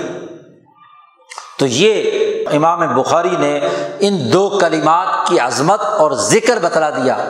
کہ جو بخاری پڑھ کر جانے والے ہیں وہ امام بخاری کے اس نظریے کو سامنے رکھ کر, نبی اکرم صلی اللہ علیہ وسلم کی اس حدیث کو سامنے رکھ کر اپنا ورد بنائیں کہ وہ اتنے وسیع تر تناظر میں سبحان اللہ و بحمدہ سبحان اللہ العظیم کو اپنا ذکر بنائیں, تاکہ ان کی روح پاک ہو, اللہ کے ساتھ سچی محبت اور تعلق ہو. وہ اپنی اس محبت الہیہ کے ذریعے سے, اللہ کے ساتھ اس محبت کے ذریعے سے کم از کم تشبہ بالملکوت, اور اگر اللہ توفیق دے اور اللہ تعالیٰ کے ہاں جی طرف سے کیا ہے کوئی فیضان ہو تو تضلع الی الجبروت تک پہنچنے کی عزم اور ارادہ تو ہو. تو یہ اگر اس نیت سے پڑھتا ہے تو بہت ہی فیض ہے, کتاب مکمل ہو رہی ہے, دین کی تکمیل پورے نظام کے تناظر میں ہو رہی ہے. تو امام بخاری جاتے جاتے یہ دو کلمے جو ہے وہ واضح کر رہے ہیں. یہاں تک دین مکمل ہو گیا. اب اس دین کا تسلسل امام بخاری کے اساتذہ کے ذریعے سے ہم تک پہنچا ہے, اور ان لوگوں کے ذریعے سے پہنچا ہے جنہوں نے ان احادیث پر باقاعدہ عمل کیا. ہمارے سامنے اس کی جیتی جاگتی مثال شاہ ولی اللہ صاحب ہیں, شاہ عبد العزیز ہیں, شریعت, طریقت اور سیاست کے جامع حضرت مولانا محمد قاسم نانوتوی ہیں, شیخ الہند مولانا محمود حسن ہیں, ہاں جی شیخ الاسلام مولانا سید حسین احمد مدنی اور ان کے تلامذہ ہیں. آپ دیکھیے کہ یہ وہ جماعت ہے. حدیث پڑھنے کا مقصد اس جماعت کے نظریے اور استاذ کی اس تعلیم کو سامنے رکھنا. ہمارے استاذ رحمۃ اللہ علیہ فرمایا کرتے تھے, دیکھو بخاری پڑھنا ایک تو لفظاً ہے, تو لفظاً تو ہم نے پڑھ لی, یہ قراءۃ المنافق والفاجر نہیں ہونی چاہیے, یہ قراءۃ المومن ہونی چاہیے. اور قراءۃ المومن تب ہوگی کہ جس سلسلہ سند سے آپ کے پاس یہ علم آیا ہے ان کو دیکھو کہ وہ کیسے صاحب نسبت ہیں, جی انہوں نے یہ نسبت کیسے حاصل کی, تربیت کیسے حاصل کی, ان کی جامعیت کیا ہے. ان کی اس جامعیت کو اپناؤ گے تو بخاری قراءۃ الفاجر والمنافق نہیں ہوگی, وہ پھر قراءۃ المومن ہوگی. اس کا نور بھی پھیلے گا, وہ جب پڑھی جائے گی تو اس کی خوشبو بھی پھیلے گی اور اس کا ذائقہ بھی پھیلے گا. اور اگر ایسا نہیں ہے تو پھر تو قراءۃ المنافق والفاجر ہوگی. تو بخاری نے آخری وقت میں فرق اور امتیاز بیان کر دیا. ہمارے سامنے اس وقت نمونے کی جماعت, یہ تو کوئی ذرا دور کی بات نہیں, امام بخاری تو بہت اونچے ہیں, بعد میں آنے والے محدثین کا تو بڑا مقام ہے. یہ جو ابھی قریب کے ہیں حضرت مدنی, حضرت شیخ الہند, حضرت ہاں جی مولانا قاسم نانوتوی, یہ کیسے اولو العزم لوگ تھے. ان کا نظریہ تو موجود رہنا چاہیے, ان کا فکر موجود رہنا چاہیے. آج بڑے افسوس کی بات ہے کہ ان کے نام لیوا بھی اس نظریے سے منحرف ہو گئے, یا صرف شریعت کے لوگ ہوتے ہیں, طریقت اور سیاست بھلا دی, یا صرف کیا ہے طریقت کی بات کریں گے, شریعت اور سیاست بھلا دی, یا صرف سیاست کا نقارہ پیٹیں گے, شریعت کے اصول اور ضابطے اور طریقت کا تزکیہ دماغ سے نکال دیا. جبکہ آپ شیخ الہند کو دیکھو, بیک وقت ہاں جی ولی بھی ہیں, شریعت کے پختہ کار ایسے عالم ہیں کہ حضرت گنگوئی فرماتے ہیں کہ مولوی محمود علم کا کٹھلا ہے, اور سیاست کے ایسے نمائندے ہیں کہ انگریز سامراج کے خلاف پوری استقامت کے ساتھ مقابلے اور میدان عمل میں ہیں. مولانا عبید اللہ سندھی کو دیکھیے, پچاس سال انگریزوں کے خلاف آزادی کی جنگ لڑی, شریعت کے پختہ کار عالم ہیں اور ایسے صاحب نسبت ہیں کہ مالا اعلیٰ سے ربط اور نسبت رکھتے ہیں. شیخ الاسلام مولانا سید حسین احمد مدنی کو دیکھ لیے کہ ان کا مقام کتنا اونچا ہے, شریعت, طریقت اور سیاست کے امام ہیں, شریعت کے پختہ کار عالم ہیں اور شیخ الہند کے جانشین ہیں, انسانی روحوں کو سیکل کرنے کا کام کرتے ہیں, اور چھتیس سال تک انیس سو بیس سے لے کر انیس سو چھپن تک آپ دیکھیے کہ حضرت نے یہاں انگریز سامراج کے خلاف آزادی کی جنگ لڑی ہے. تو یہ وہ اولوالعزم لوگ ہیں, ان کے معیار کو اپنانے کی ضرورت ہے. ہمارے پیر و مرشد حضرت اقدس مولانا شاہ سعید احمد رائے پوری رحمۃ اللہ علیہ فرمایا کرتے تھے کہ ہم تو کچھ نہیں ہیں, ہم ان بزرگوں کے ساتھ اپنی نسبت ہی قائم کر لیں جو حضرت مدنی, حضرت سندھی, حضرت رائے پوری اور مفتی اعظم مفتی کفایت اللہ دہلوی, ہاں جی, اور حضرت نانوتوی, حضرت گنگوہی, امام شاہ ولی اللہ سے چلی آ رہی ہے. اس نسبت کو زندہ کریں. الحمدللہ حضرت شاہ سعید احمد صاحب رائے پوری نے پچاس سال یہاں اس پاکستان میں, بلکہ ساٹھ سال کہنے چاہیے, انیس سو پچاس میں پاکستان آئے تھے اور دو ہزار بارہ میں حضرت کا وصال ہوا ہے. باسٹھ سال تک ان اولیاء اللہ علماء ربانیین کے فکر اور مشن کو, جو شریعت, طریقت اور سیاست کی جامعیت پر مبنی تھا, یہاں کے نوجوانوں کے ذہنوں میں منتقل کیا, اس تسلسل کو واضح کیا. یہ انہی کا فیض ہے جو ہم یہاں بیٹھے ہیں. ہمارے پاس تو اپنا کچھ نہیں ہے, جو بھی کچھ ہے وہ انہی بزرگوں کا فیض اور نسبت ہے کہ جس کے نتیجے میں وہ شعور بلند ہوا, وہ فہم و بصیرت حاصل ہوئی جو اس کتاب مقدس کو سمجھنے سمجھانے, دین کو سمجھنے سمجھانے سے متعلق ہے. آج ضرورت ہے کہ جو یہ دین کی تعلیمات کا مشن ہمارے سپرد کر گئے ہیں یہ بزرگ, اس کو مضبوطی سے تھامیں اور اس کے مطابق اپنے لیے اپنا نظام فکر و عمل متعین کریں اور اس کے مطابق جدوجہد کریں. اللہ تعالیٰ ہم سب کو اس کے مطابق کام کرنے کی توفیق عطا فرمائے, اور ان جن طلباء نے اسے مکمل کیا ہے ان کے لیے بڑی مبارکباد کی بات ہے. ابھی ظاہری علم مکمل ہوا ہے, اور ظاہری علم کو اپنی نسبت بنانے, قلوب میں منتقل کرنے, اس کا عملی نظام بنانے کے لیے جو تربیت کی ضرورت ہے اس تربیت پر زندگی وقف کرنے کا عزم اور ارادہ کریں تو تبھی کامیابی ہے. ہم سب لوگ جتنے یہاں پر موجود ہیں, اللہ تعالیٰ ہمارے مسائل کو حل کرے اور دین کے جامع نظریے کو سمجھنے اور اس کے مطابق کردار ادا کرنے کی ہمیں توفیق عطا فرمائے. وآخر دعوانا ان الحمد للہ رب العالمین.